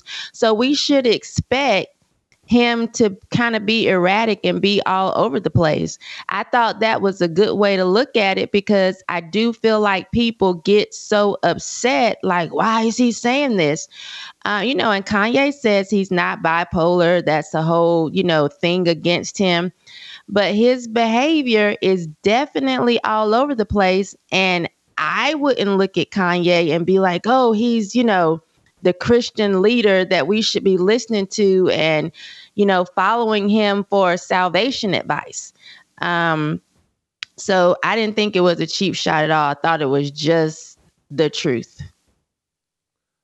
What I wish they would do, which they've given me the opportunity to do here, is, you know, just clarify and put some more substance around what Katt is actually pointing out. And and and and anybody that's listened to this show and you've listened to me talk about the mistakes that I've made in my personal life, if you put the whole thing together, and, and this is an issue with a lot of young men, and and it's even more it's a little more acute among black men because we've been so swept up in hip hop culture. And and and what Katt is saying from a very common sense perspective, he's not to say it as clearly as what I'm just about to say. Is like uh, Kanye intentionally married a whore and there are many men, it's most acute with black men, who actually go out and look for whores to marry and think that once we get them on our program, we're going to get them right. And and if you've listened to me talk on this show, when I, I sit here and talk about God put some incredible women in front of me, but I was so retarded and stupid and so caught up in I was looking for a whore. That's what I thought I w- and and so I would take for granted these incredibly special human beings that God put in front of me. And again, I, I just like you've heard me tell the joke or tell the real story, like, man, her booty ain't as big. But but there's more to it. It wasn't just the big booty. It's like, is she gonna do what so and so does. And and and what what when you really wake up and the scales come off your eyes, you look at the whore and say, she ain't gonna do what that godly woman will do. And Lord, you are an idiot for choosing that over that. And so there's a chance. That's why you know the only Shannon's doing an entertaining show or whatever, but Shannon's my age we should be imparting wisdom, not making the exact same mistakes we were making at 28 at 55. Right. Should, and we should be and and and and I, I won't call out names, but again, there's this kid that I've I got it because he's I'm on I don't think I'm saying anything, but Dante, the, the, kid that I adopted to Ball State, we had so many conversations where I'm like, Dante, God done put someone in front of you that you're not valuing properly. You think that a whore is better than what God has put in front of you. And, and you're just dead wrong. And take it from me. I've made this mistake. And this dude thanks me all the time oh my God, thank you for staying on. Because I mean, I had to crush. This was like a battle for several years. Like, dude, don't be stupid. Are you kidding me? This woman's got your back. He got it. He's happy about it now. That's the kind of wisdom we should be trying to impart uh, to these young people, but we're not. We're just cracking jokes and reveling in uh, our stupidity. Uh, f- Yeah. Any final thoughts before I let you go? I want to bring on Steve Kim. Uh, just uh, tagging on to what you are saying, no good man, regardless of age, wants to share his woman. Um, no good man wants to see his woman out here naked, you know, on the gram, uh, grinding up on people on podcasts, as we just recently saw with uh, Brittany Renner and Charleston White. No good man wants their woman to be like that. He wants to feel like his woman is off limits, his woman belongs to him, and no one else can get to her. You know, no good man wants a woman that's for the streets. So women need to to pay attention to that. I don't care how much these women get attention who post these pictures or who are on these podcasts talking about, you know, well, these men fly me out and they buy me bags. He'll never take you seriously if he doesn't know beyond a shadow of a doubt that you belong to him and him alone. And that's just what it is. And it really has nothing to do with age because there are men that have found that wisdom at a young age that are not going to share, period. Thank you, Shemeka. Great job as always. Uh, we'll see what the Korean Cosell, what he has to add uh, next.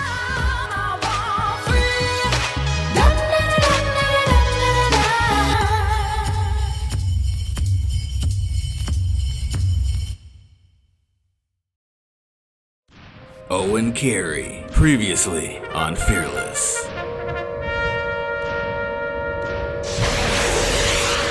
And so 215 rolls around, get in the elevator, go up to the fourth floor, which is where all the coaches have their offices.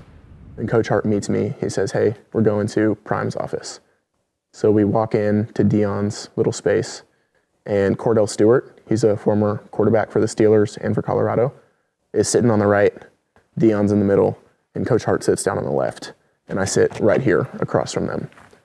And Coach Hart looks me in the eye and he says, Hey, Owen, you're a heck of a player. You're a really smart kid, one of the smartest I've ever coached, but we have to let you go. With threats to our nation waiting around every corner, adaptability is more important than ever. When conditions change without notice, quick strategic thinking is crucial. And with obstacles consistently impending, determination is essential in overcoming them. It's this willingness, decisiveness, and resilience that sets Marines apart. With our fighting spirit, we don't just fight battles, we win them. Marines are the constant our nation counts on to fight the unknown. And through adaptable problem solving, we do just that. Learn more at marines.com. Yeah, 모두 다 빨리 박수 쳐 기다리지 말고 서둘러 Reason that I'm back is to feed you raps But I see that you up here below So fly All right, welcome back. Time for some Korean Kosel. Uh, Kosel, I got two questions for you to start off with, or one light question. Did you get a Christmas present from me? And if so, how come, you know, I, I didn't get a, hey, got your Christmas present?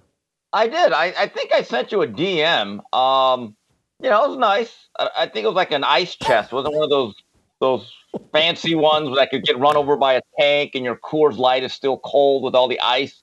Uh, but yeah, but thanks. M- one of these days I know, might actually. I'm thinking of your drinking. I'm thinking of your beer drinking, and I got you, uh, you know, I think a Yeti cooler, the, or I think, I can't remember. Yeah, you know Tiffany what I'm actually got it. Since it's a Yeti and I've seen those commercials, the next time I, I, I prop it up with cold Zima and some Bartles and Jaymes and just pack it with ice, I'm just gonna throw it off a rooftop and I want to see if those commercials are true or not. Well, let's see how tough these Yetis really are. Okay. Anyway, I'm sorry for. I'm I'm actually looking for thank yous when I didn't, and I, I do remember getting Thank a note from you. you. But uh, Thank you. Yeah. Yes, thank you. uh, listen, mo- I want to talk with you about the Shannon Sharpe angle of this and how successful Club Shay Shay is. But I didn't want to limit you if you wanted to talk about any of the things Katt Williams had to say. And so we can start there in terms of did you find what Katt had to say fascinating, interesting? Just your general thoughts before we dig into Shannon Sharpe. I watched about three quarters of the interview, uh, starting last night and throughout this morning, preparing for this fine segment. And the question that I have is Is that the last interview Katt Williams is ever going to do, or the last one that Shannon Sharpe will ever be allowed to do? Because they went there, they, they uncovered the veil. And I found it interesting that the parallel of the uh, the ESPN Steam list, don't want to get into trouble here, being revealed, and some of the stuff that Mr. Williams stated. And I'm thinking to myself, wow, what a cabal these people are in. It, it's more than just a cult. And I wonder if the perpetrators are actually the victims or the victims really the perpetrators. And the things that people do to get into the positions that they get in is just is it even worth it to celebrate or to support the entertainment industry at all? I mean, we've all heard about the casting couch. We all know about it. And that old phrase, Jason, it's not what you know, it's who you know. Now, the question that I have no, after. No, no. Hold for one second, Steve. I'm going to do what I thought you were going to do. It's actually your job. I stay between the white lines, but I'm going to change that up for you and it, this this is what you should have done. It's not what you know, it's who you blow. Mm. That's what it is. Or what you do. because I'm just it's just like I, I, I, will say this: if there's ever a Kings of Anything comedy tour, uh, I get the sense Katt Williams will have to just plan his own tour. I, I don't think he'll be invited. He's not part of that group. He's been thrown out of that whole little fraternity. Uh, but he broke down the fourth wall. And, and, and, and in terms of Shannon Sharpe, I think he's doing an excellent job in terms of spreading out his wings and making a place where people like Katt Williams are very comfortable letting the guard all the way down. And my congratulations to him. I'm going to go a step further and, and say Shannon Sharpe is not a polished comedian and he never will be. But what he's doing with Club Shay Shay is turning into the closest thing we've seen to Arsenio Hall show hmm. since the Arsenio Hall show. Your thoughts on that? You know, uh, that's actually not a bad comparison. I was going to go with the Black Roy Firestone as someone who saw thousands of episodes of Up Close during my formative years. Uh, three o'clock Pacific time. He'd always replay at nine on ESPN, and I thought he was the best interviewer there ever was. Jason, I think both comparisons are very apt in certain ways, but this is the advantage because it's the internet and it is a podcast form. There's two things you can do here. You can go as long as you want. It could be 30 minutes, it could be three hours. And I believe this one was closer to three hours. And also, because of the uh, gifts of editing, you can go out there and put 15 minutes here, good three minutes here, so you can either have the full buffet or you can go a la carte. And so it really speaks to the effectiveness of this modern technology and the and the newer platforms. The one thing I like about Shannon Sharpe is that he lets his guests say what they're going to say. Not that he won't interject or disagree, because he'll do that. But I like the fact that once a guest starts rolling, he'll let them be. He's not going to try to put them into a certain box. He's not going to try to force them into a certain way of speaking. He will let Katt Williams be Katt Williams, let him deal with the circumstances and the blowback.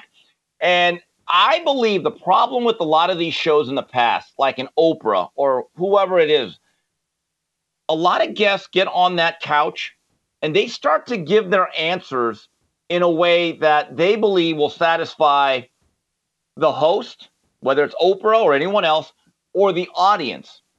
I think because that show was filmed really not in front of anybody but the production staff and Shannon, these guys will just say what they want to say and they'll deal with the blowback later. But I like the fact that once you get on Shannon Sharpe's show, be as honest as you want because Shannon will allow it. Steve, this show, and again, anybody that knows, I'm not the biggest Shannon Sharpe fan. I'm a critic. It, it's actually painful for me to have to be this honest in my praise of Shannon Sharpe. But I got to do it for my credibility, and I just like to say what I think.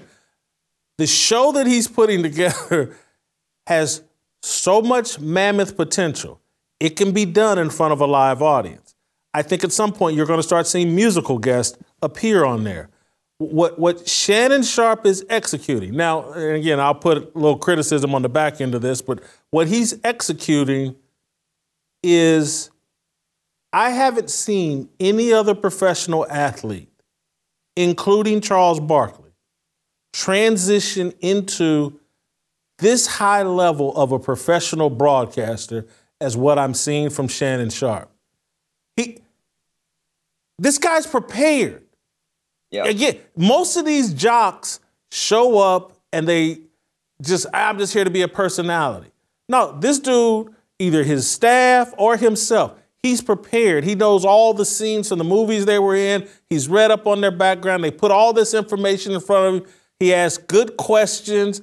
They like him. He puts them at comfort at a comfort level, and he'll go wherever they want to go. If they want to go raunchy, he'll go raunchy.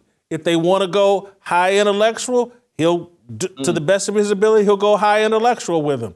It, it, it's it's and I'm telling what I, the what I saw as Shannon at FS1, I didn't like. There are a lot of elements to what I'm seeing him with Club Shay Shay that I just got to go. Hats off uh, you you've actually done the work to turn yourself into a professional broadcaster, and and literally, I'm just. He'll never be able to really stand up and do the kind of monologues that a professional comedian can do, but he's creating the next iteration of the Arsenio Hall show, and it soon it won't just be black guests that come on his show, but everybody will you know, I'm going to make an assumption here, and you could agree or disagree. I think Shannon being black with individuals like Katt Williams helps. I think there's a comfort level there. Number two, the fact that there's liquor on that table greases the skids. You keep sipping, the uh, the dialogue gets a little bit Start more. Start tripping. Start tripping. Yeah, grease the skids, if you will. now, this is interesting, and you talk about the who would be on the other side of Shannon. I would pay money I would pay a membership to see if Shannon Sharpe could bring on a Thomas Sowell. Because Thomas Sowell, I think, is one of the great orators, great thinkers, great minds, and intellects there's ever been in American history. And I think that this would be a fascinating conversation because Shannon pushes back on a lot of things about, you know, the way we're treated, the, the status of America, white supremacy, racism. Let's see what, what what would that conversation would look like with Thomas Sowell with any of these athletes because Thomas Sowell does not play those games. Yeah, not not Thomas Sowell wouldn't fit Club Shay Shay, and May and not. you know not, not trying to uh, diminish Shannon Sharpe at all. I'm praising him. The guy's doing. He's in the entertainment lane. He knows all that pop culture stuff. He'd be so far outside of his skis trying to keep up with Thomas Sowell that it, it just it wouldn't work. It wouldn't be. You know, he, has got to bring on lightweights like Michael Eric Dyson. He, he don't want to swim out into those deep waters with uh, a Thomas Sowell. It, it, it wouldn't play well. For you, you would find it interesting. For the audience, Shannon's going after Thomas Sowell. Now, look, 20 years ago when Thomas Sowell wasn't 93 and, and you know didn't speak as deliberately as he does now, you got a shot. But the guy's 93. He's still sharp, but he's so far beyond engaging with Shannon on that stuff because that and that's not a knock on on Shannon because I'd say I wouldn't want Arsenio Hall to interview Thomas Sowell. Sh- hmm. Shannon is Shannon has built a, a perfect niche for him and his personality and, and someone like me has to admit I didn't see this coming. I didn't. I, I thought that the stuff they had him doing at FS1, that Jamie Horowitz had spelled out for him, I thought like Shannon must want to do that. And and now I'm looking at like, now Shannon did that because that's what Jamie Horowitz told him to do, and that's how he could get his foot in the door with Skip and and and then build out his own thing where he can actually do what he wants to do. And it's got that he he is he's more talented, more authentic, and better than Stephen A. Smith. Mm. And and like Stephen A. Smith wants to move into this entertainment lane, and what he does not realize is Shannon's already beat him there. He he will never. And and Stephen, and that's not a knock on Stephen A. Smith because Stephen A. can do a little bit of what Shannon's doing, but he's not as good as Shannon in the lane well, that Shannon has built here. No. You know, Shannon, where Stephen A. Smith is really good though is being an orator. As someone that actually liked his show years ago on ESPN2, Speak Frankly with Stephen A. Smith, I think it was called. Quite he was good frankly. at the monologue. Yeah, uh, he was good at the monologue. He was actually pretty good at it. Um, I enjoyed it. I was probably one of the more loyal viewers of that show because he would bring in athletes that were not necessarily from the four major sports, namely boxing here and there. But the, the thing that I, I, I really do like about let me, let me let me throw this in, and I'm sorry for cutting you off. Uh, don't lose your point, but I, the difference between Shannon and Stephen A. is gravitas. Because of that Hall of Fame football career, there's a deference. Katt Williams showed it multiple times. He basically was arguing like, Shannon, in the football world, you're like me. In the comedy world, we're both Hall of Famers. There's not everybody. People like Stephen A. because of uh, the position he's been put in by ESPN, and they have to deal with him. But they don't really like him.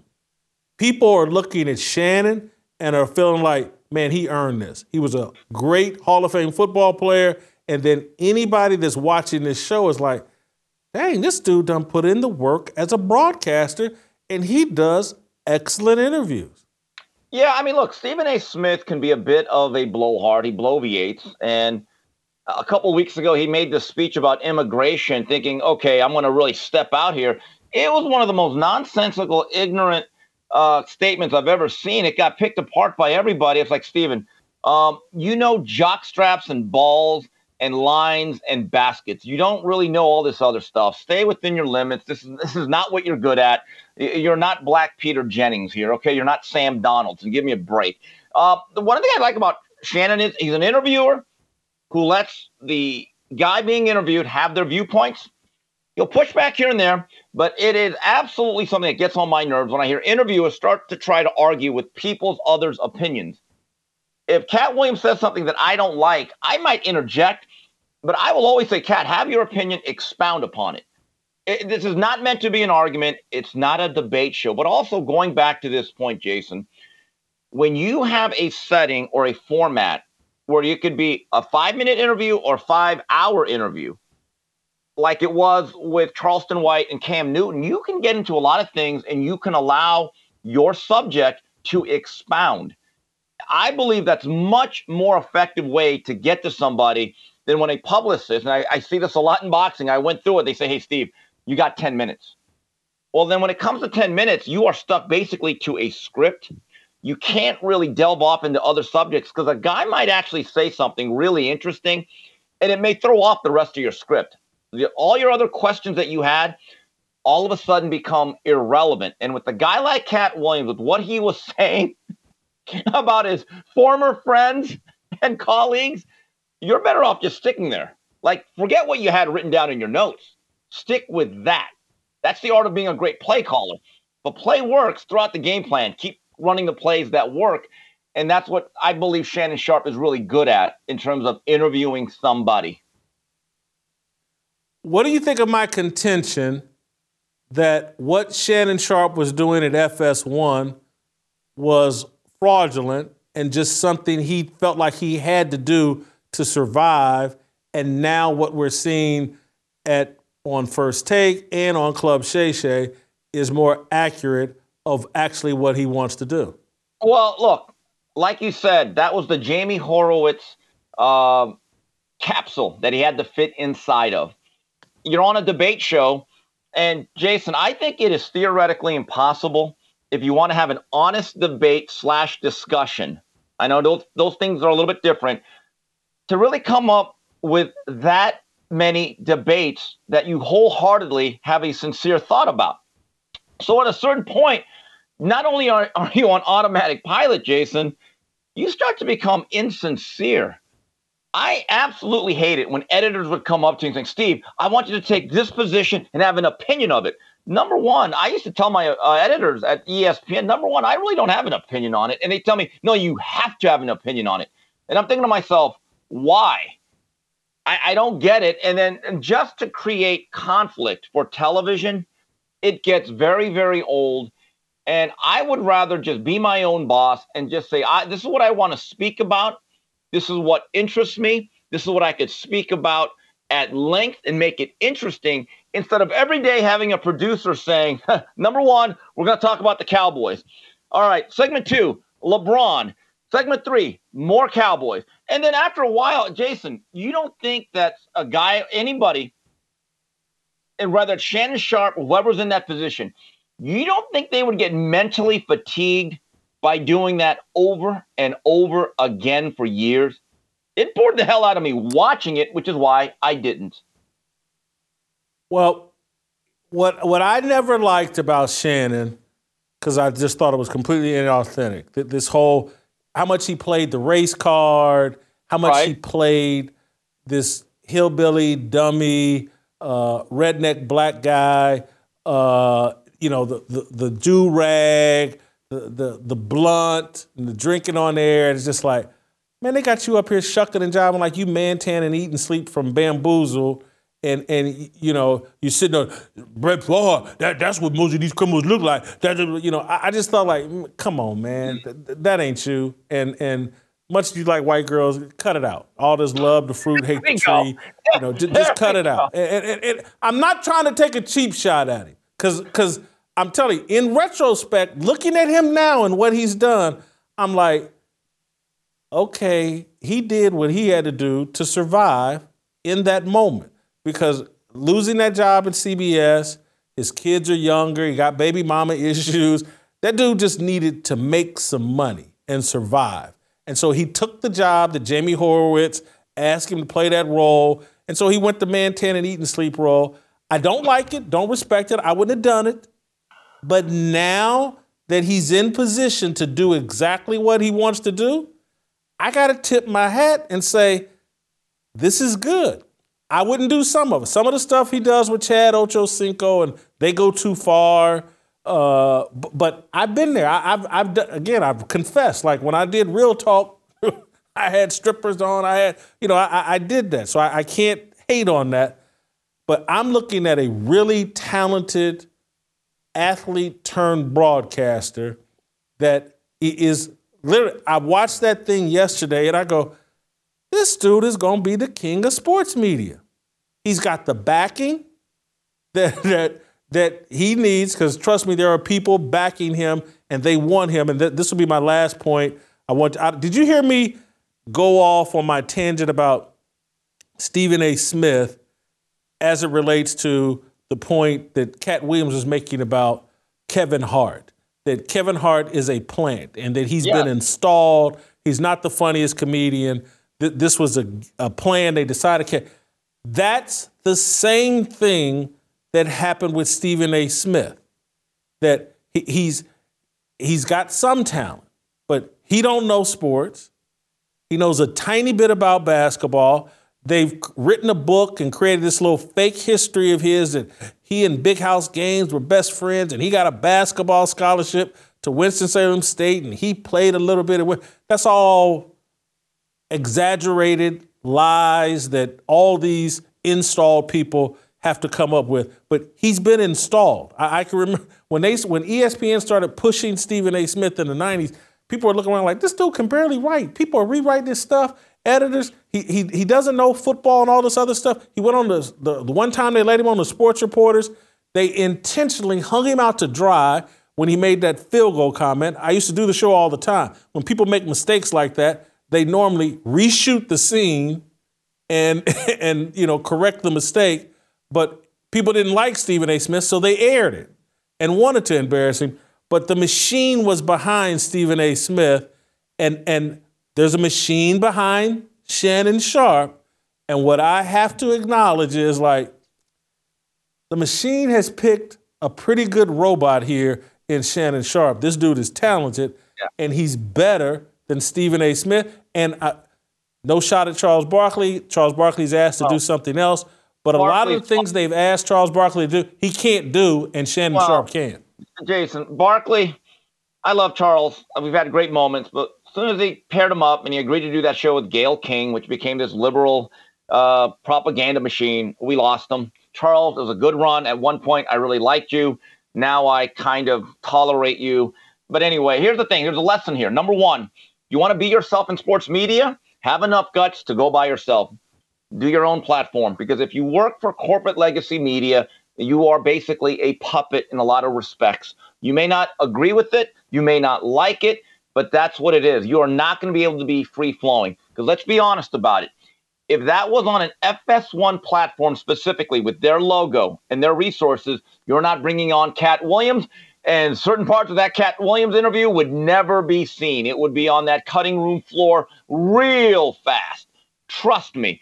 So that, and I give, and that's my advice to any athlete out there that thinks that they want to truly make a difference, which is different than truly making a lot of money. And there's nothing wrong with that either. I'm a capitalist. But if you want to be that guy that's truly a renegade and wants to have at least a modicum of free speech, because I know that's limited too, I'm a realist, create your own platform. That's what Shannon Sharpe has done. And you could say that he has safety nets, that's fine. But I, I find myself enjoying the weekend wrap ups of football that him and Ocho Cinco do. I watch some of it. Um, and when there's a interview that goes viral, uh, like there was recently with Charleston White, and just this one here with Katt Williams, I find myself saying, you know what? You guys are doing something that's actually deeper than just entertainment and sports. Because quite frankly, a lot of those things that were said in those two interviews could not be found in corporate settings. Steve, uh, thank you so much. Uh, we'll see you again tomorrow. We'll go a little bit more hardcore sports. Uh, that's Steve Kim. Happy New Year, Steve. Uh, I'm going to tack on uh, another segment to this show.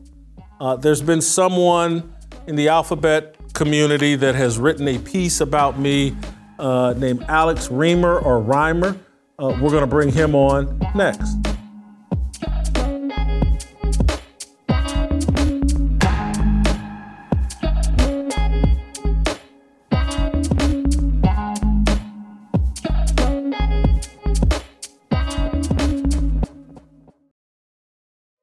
Caden Robertson, previously on Fearless.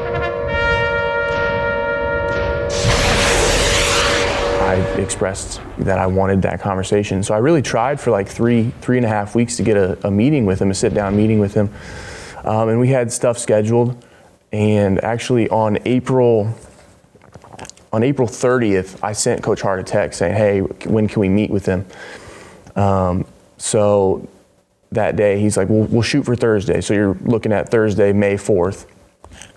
And haven't really heard anything from him. So I texted him on that Thursday early in the morning, hey, are we going to be able to make today work? And he sends me a text, no, he's out of town. Um, and that happened, you know, a few times. And so it became, at that point, it became very clear that, you know, for whatever reason, Deion didn't want to have a conversation with me and he was kind of, you know, refusing to meet with me.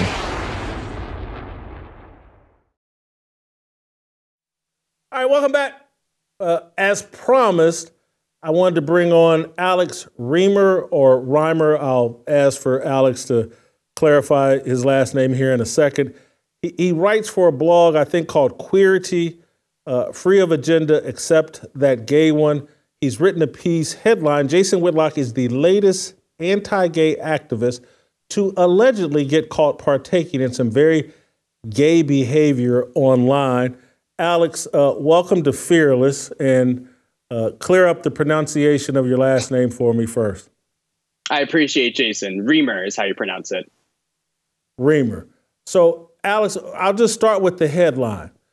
Mm. Why do you label me as an anti-gay activist? Eh, I don't consider myself an anti-gay activist.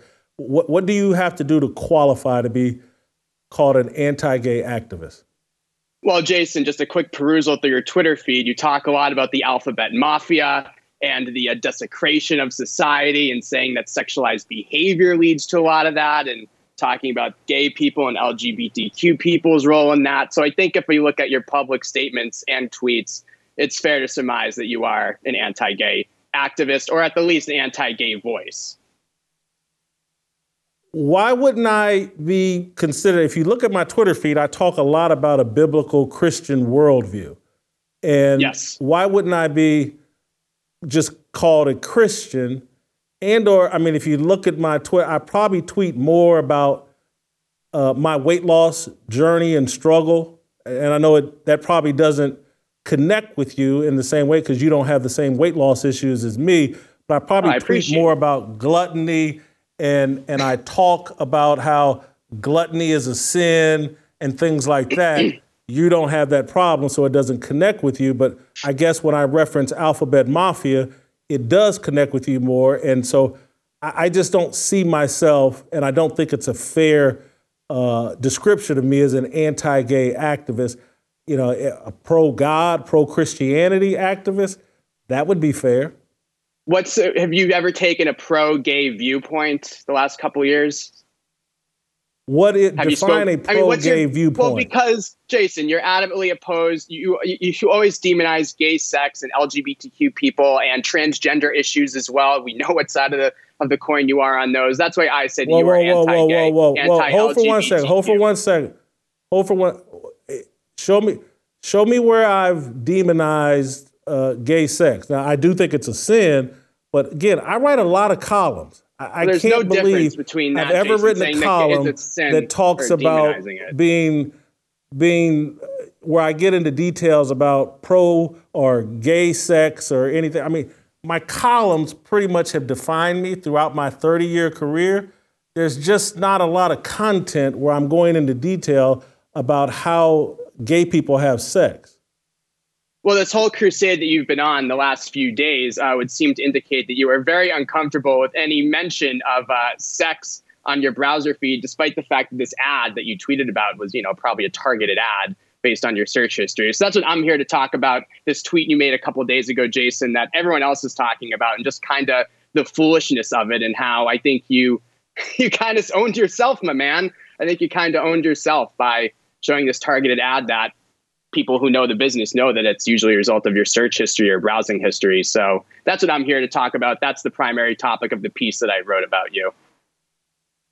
Well, again, I just started out with your headline and your piece, and so it is my show. I, I understand you want to, what you want to talk about, but I invite you on the show to talk about the piece you wrote.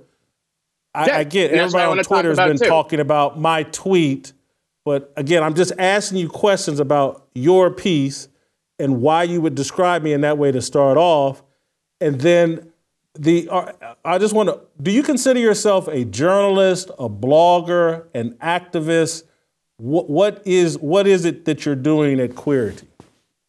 Well, I think at Queerty we give a voice to LGBTQ folks and gay people who have lacked a voice in mainstream media for uh, since really the beginning of time. So that's what we do. We tell the gay viewpoint. And as our tagline says, we're without an agenda except the gay one. And we're so glad that you uh, found our site, Jason, and are promoting your work right now. It means a lot.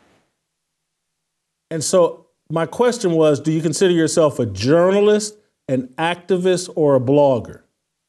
I would say a mix between a journalist and a blogger and a personality. I used to be a radio host, just like you. I, I remember that you worked at WEEI. Is, isn't that were, yeah. were you with your, part of Gerry Callahan's show? Yes. Jerry's a good friend. Yes. Yeah. And so I, that's where I remember, I think I've been on the show when you were on the show. Accurate? Probably, yes. Yeah. So as a journalist, and you're part journalist, part activist, what what's your journalistic uh, justification that a Temu ad that talks about balls deep, mm. that this is somehow targeted because I think in your piece, because clearly I must be looking at porn or gay porn or I've outed myself as gay. As a journalist, what's your justification for contending that? My justification for contending that is that if you you know how display advertisements work on a lot of these websites, right, Jason? They target you for your specific interests. How many times have you been talking to your friends about something, and then all of a sudden that very product you're talking about appears on your Instagram feed? You know, and I logged on to ESPN's NFL standings the other day just to do a test I saw an ad for the Clevelander Hotel in South Beach, which I'm sure you're familiar with. Why? Because I Google about warm weather destinations and I want to go away and I like Miami in particular. So it makes sense that I would see a targeted ad based on my interest. I don't believe, and you know, I would say hundreds of thousands of people have told you this online that you would just randomly get a, a, an ad for a very X-rated birthday card just out of the blue. I know you've been tweeting about, you know, the alphabet mafia is after you and ESPN and Disney are after you, but I don't think it's really that Machiavellian. Alex, These as a journalist, I hear that. We've, we've heard a lot of that. Are it's that ads that are targeted I, I got your it. interests. I got So, it. We've yeah. heard that all over Exactly. Twitter, but I, I just want to know,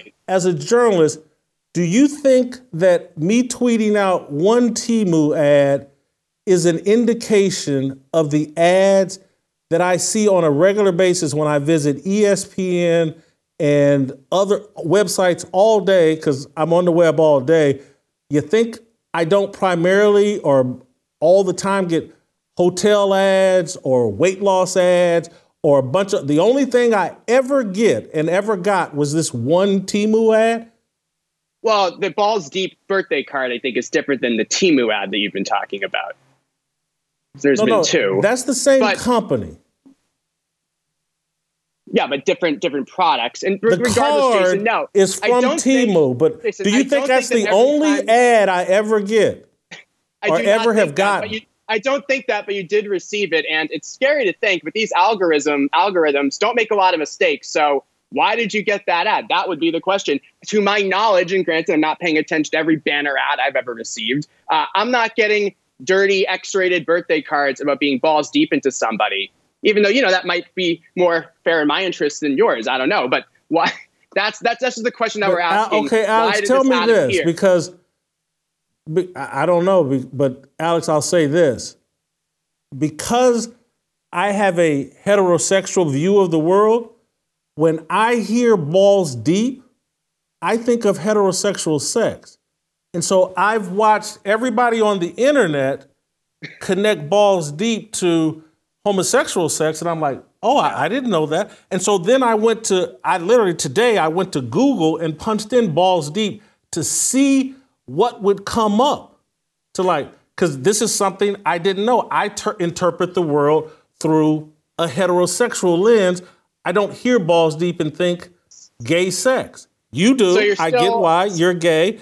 And so I, when I look up the balls deep meaning, I see, I see all kinds of definitions. Deep sexual penetration, which the balls are almost into, can be used as an expression for something overwhelming, exaggerated. Uh, I, I saw what most of it extremely to the fullest extent. Uh, I, I see most of this stuff. Balls deep is a sexual expression. It means penetration to your balls. Jason, you're wall, searching balls- Your penis inside her Virginia, vagina with your driving deep inside. So again, when I saw the ad, because of the way I'm wired, I'm like, why are they putting this promiscuous heterosexual lust on ESPN? It's Well, the Jason, exact got- same I- I- complaint I I had gotta tell when. I saw a woman in a in a t-shirt that says I lick, swallow, and suck, and I complain about that. I got to tell you though, Jason, by searching more information about balls deep, I think you're only going to get more of these kinds of ads. So like a self-defeating care. prophecy. so you don't, I care, don't then why? care. Then why did you tweet about it and are making now? And congratulations, Because you, I do care about that, and I'm trying it. to. Okay. I'm trying to find out why it's happening. If it happens with kids, I'm very well, very much aware that when I go looking into Deshaun Watson or TD Jakes or any of these stuff that I talk about on my show, when I go deep into the raunchiness to figure out what I'm going to talk about on this show, I'm aware that I'm exposing myself to perhaps other raunchy stuff. But I, am just Well, I telling you. you. Well, then maybe when you I saw the question. words balls are- deep, yeah. I interpreted it from a heterosexual point of view, and I find out when I go like, because I'm like, why is everybody else seeing this as gay? And then I go to the internet and it backs me up. I'm just like, oh, well, they're wired So- to see things one so- way. you- I'm wired to see are- things another way. But despite your uh, Christian life, you are very familiar with going balls deep into somebody. Is that what we're getting out of this? oh, oh, Alex, oh God, you're a comedian. You're, oh, that is I am. so, so funny. Oh, that is, oh, oh, I just can't stop laughing. That's so funny. Thank you, Jason. You said, are we going to have a real discussion? Because you, are an activist, a blogger, a comedian, and a journalist. I never said activist. I never said activist, but I, I would sign on to comedian. But I only have a couple minutes left, Jason. I do have a day job that I gotta I gotta get back to spreading the gay agenda. So, so uh, there's a couple let me just here. get more to a few little factual things in here that are just like you're a journalist. You say that in 2012 I got fired or blown out at Fox Sports over my Jeremy Lin tweet. Who who who told you that? Well, you did make that tweet about Jeremy Lin, right? And you left Fox Sports shortly thereafter. That's not true. Well, you had a second stint with Fox Sports. No, no, no. I didn't leave shortly thereafter the Jeremy Lin tweet. I left in 2013. and Fox Jeremy Lin Sports tweet was, was two, very Jeremy upset. was 2012. I mean, so it's I got know, it. And Fox Sports was yeah. very upset when I left. I didn't get blown out. They were upset and mad and thought I double dealed with them and didn't tell them I was negotiating with ESPN. Like Jason, I was just You wrote in I was here just that I got blown-. I was just I was just hyperlinking to what has been no, no, reported. this isn't a widely. hyperlink. This is you a statement it, of fact. J- Jason, I'm not here to debate minutia about your career. I mean, I'm here to talk about, as I said, the article, the blog. I, I you know, get that the facts don't matter Yeah. to you, but you're saying that I got fired at AOL Sports. I, that's not true. My Did contract not- ran out, leave and I took a better contract from uh, Fox Sports. Jason, you've had a long career, a respected career. I used to love watching you on ESPN growing up. I'm just going off of what's been reported elsewhere, reading articles about you for years. I mean, That so I got that, that's, fired that's why I at include that Fox. Sports in 2012. You saw that reported elsewhere. That I, got never, fired I said at shortly, AOL I Sports. said I said you left, blown out. No, you said I got whatever you wanna blown out. Shortly thereafter, Jason, thir- 2013 is not that long after winter of 2012, which is when the Jeremy Lin tweet was made. Correct? So, I mean, me- I think we're just I quibbling over up- semantics here. No, I, I think if you say that someone got blown out, let me find. While always difficult Well, to Jason, if you wanna- Spirit if you wanna a talk about journalistic pace after integrity. leaving the star at ESPN, he worked briefly for AOL Sports and Fox Sports, blowing himself out of each opportunity. These people were trying to sign me to new contracts, and I took Well, I- better well, contracts elsewhere. Well, in the future, Jason, if I were to write about your career, I'll make sure to give you a call. I have your producer's number now, and you can tell me exactly how those conversations went. I was not privy to those conversations, and as I said, I, I know, but you're a journalist. repeating. You don't have to write things you don't know about. You follow me on Twitter. You're familiar with me from your WEEI days. You could have asked questions beforehand. You, you, you're making the assumption, like part of your argument is like, Whitlock got one Temu ad, and that speaks for all the ads he gets anytime he logs on the internet. You're still you're still getting them. You're still getting them, Jason. You're still getting them. So I'm appreciate. I the know I'm still getting Temu here, ads. I just saw the lick, swallow, and suck one. And again, I don't know. There's millions of other people being subjected to this, and I get that you're pretending like and it's it great only happened to Whitlock. For, I, it's great you're fighting for all these people who are being wrongly subjected to X-rated birthday card ads about being balls deep. It's a valiant task, and uh, I'm sure your followers thank you, and I thank you too for the time, Jason. But I got to go back to spreading the gay agenda at my job. So thanks you for the thank you for the time. Good luck, Alex. Thank you. Thank you for making the time. I, I'm gonna, and he's right. I'm about to demonize uh, the alphabet mafia, or, or at least him. It's just like they have an agenda, and they lie to accomplish their agenda. Deception is a huge part of their agenda and lying. And it it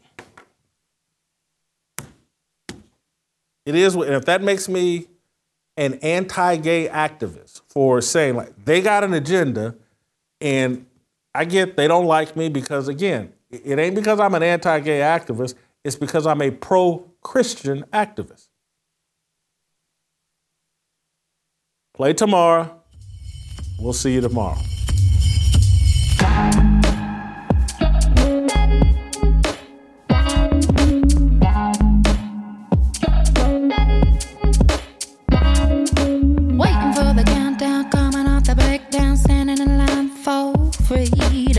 Looking for a breakout, feeling like a standoff, nothing in life like freedom. Came like a fighter, striking like a ladder, making all these moves for freedom. I want freedom. No negotiation, my system, no relation. We all just wanna have freedom. Sitting on the corner, never been alone. I'm breaking my back for freedom. Blessed, we are living, get back. We are receiving, all deceiving. We all wanna be free. We want freedom. I just want, I wanna be, I just want.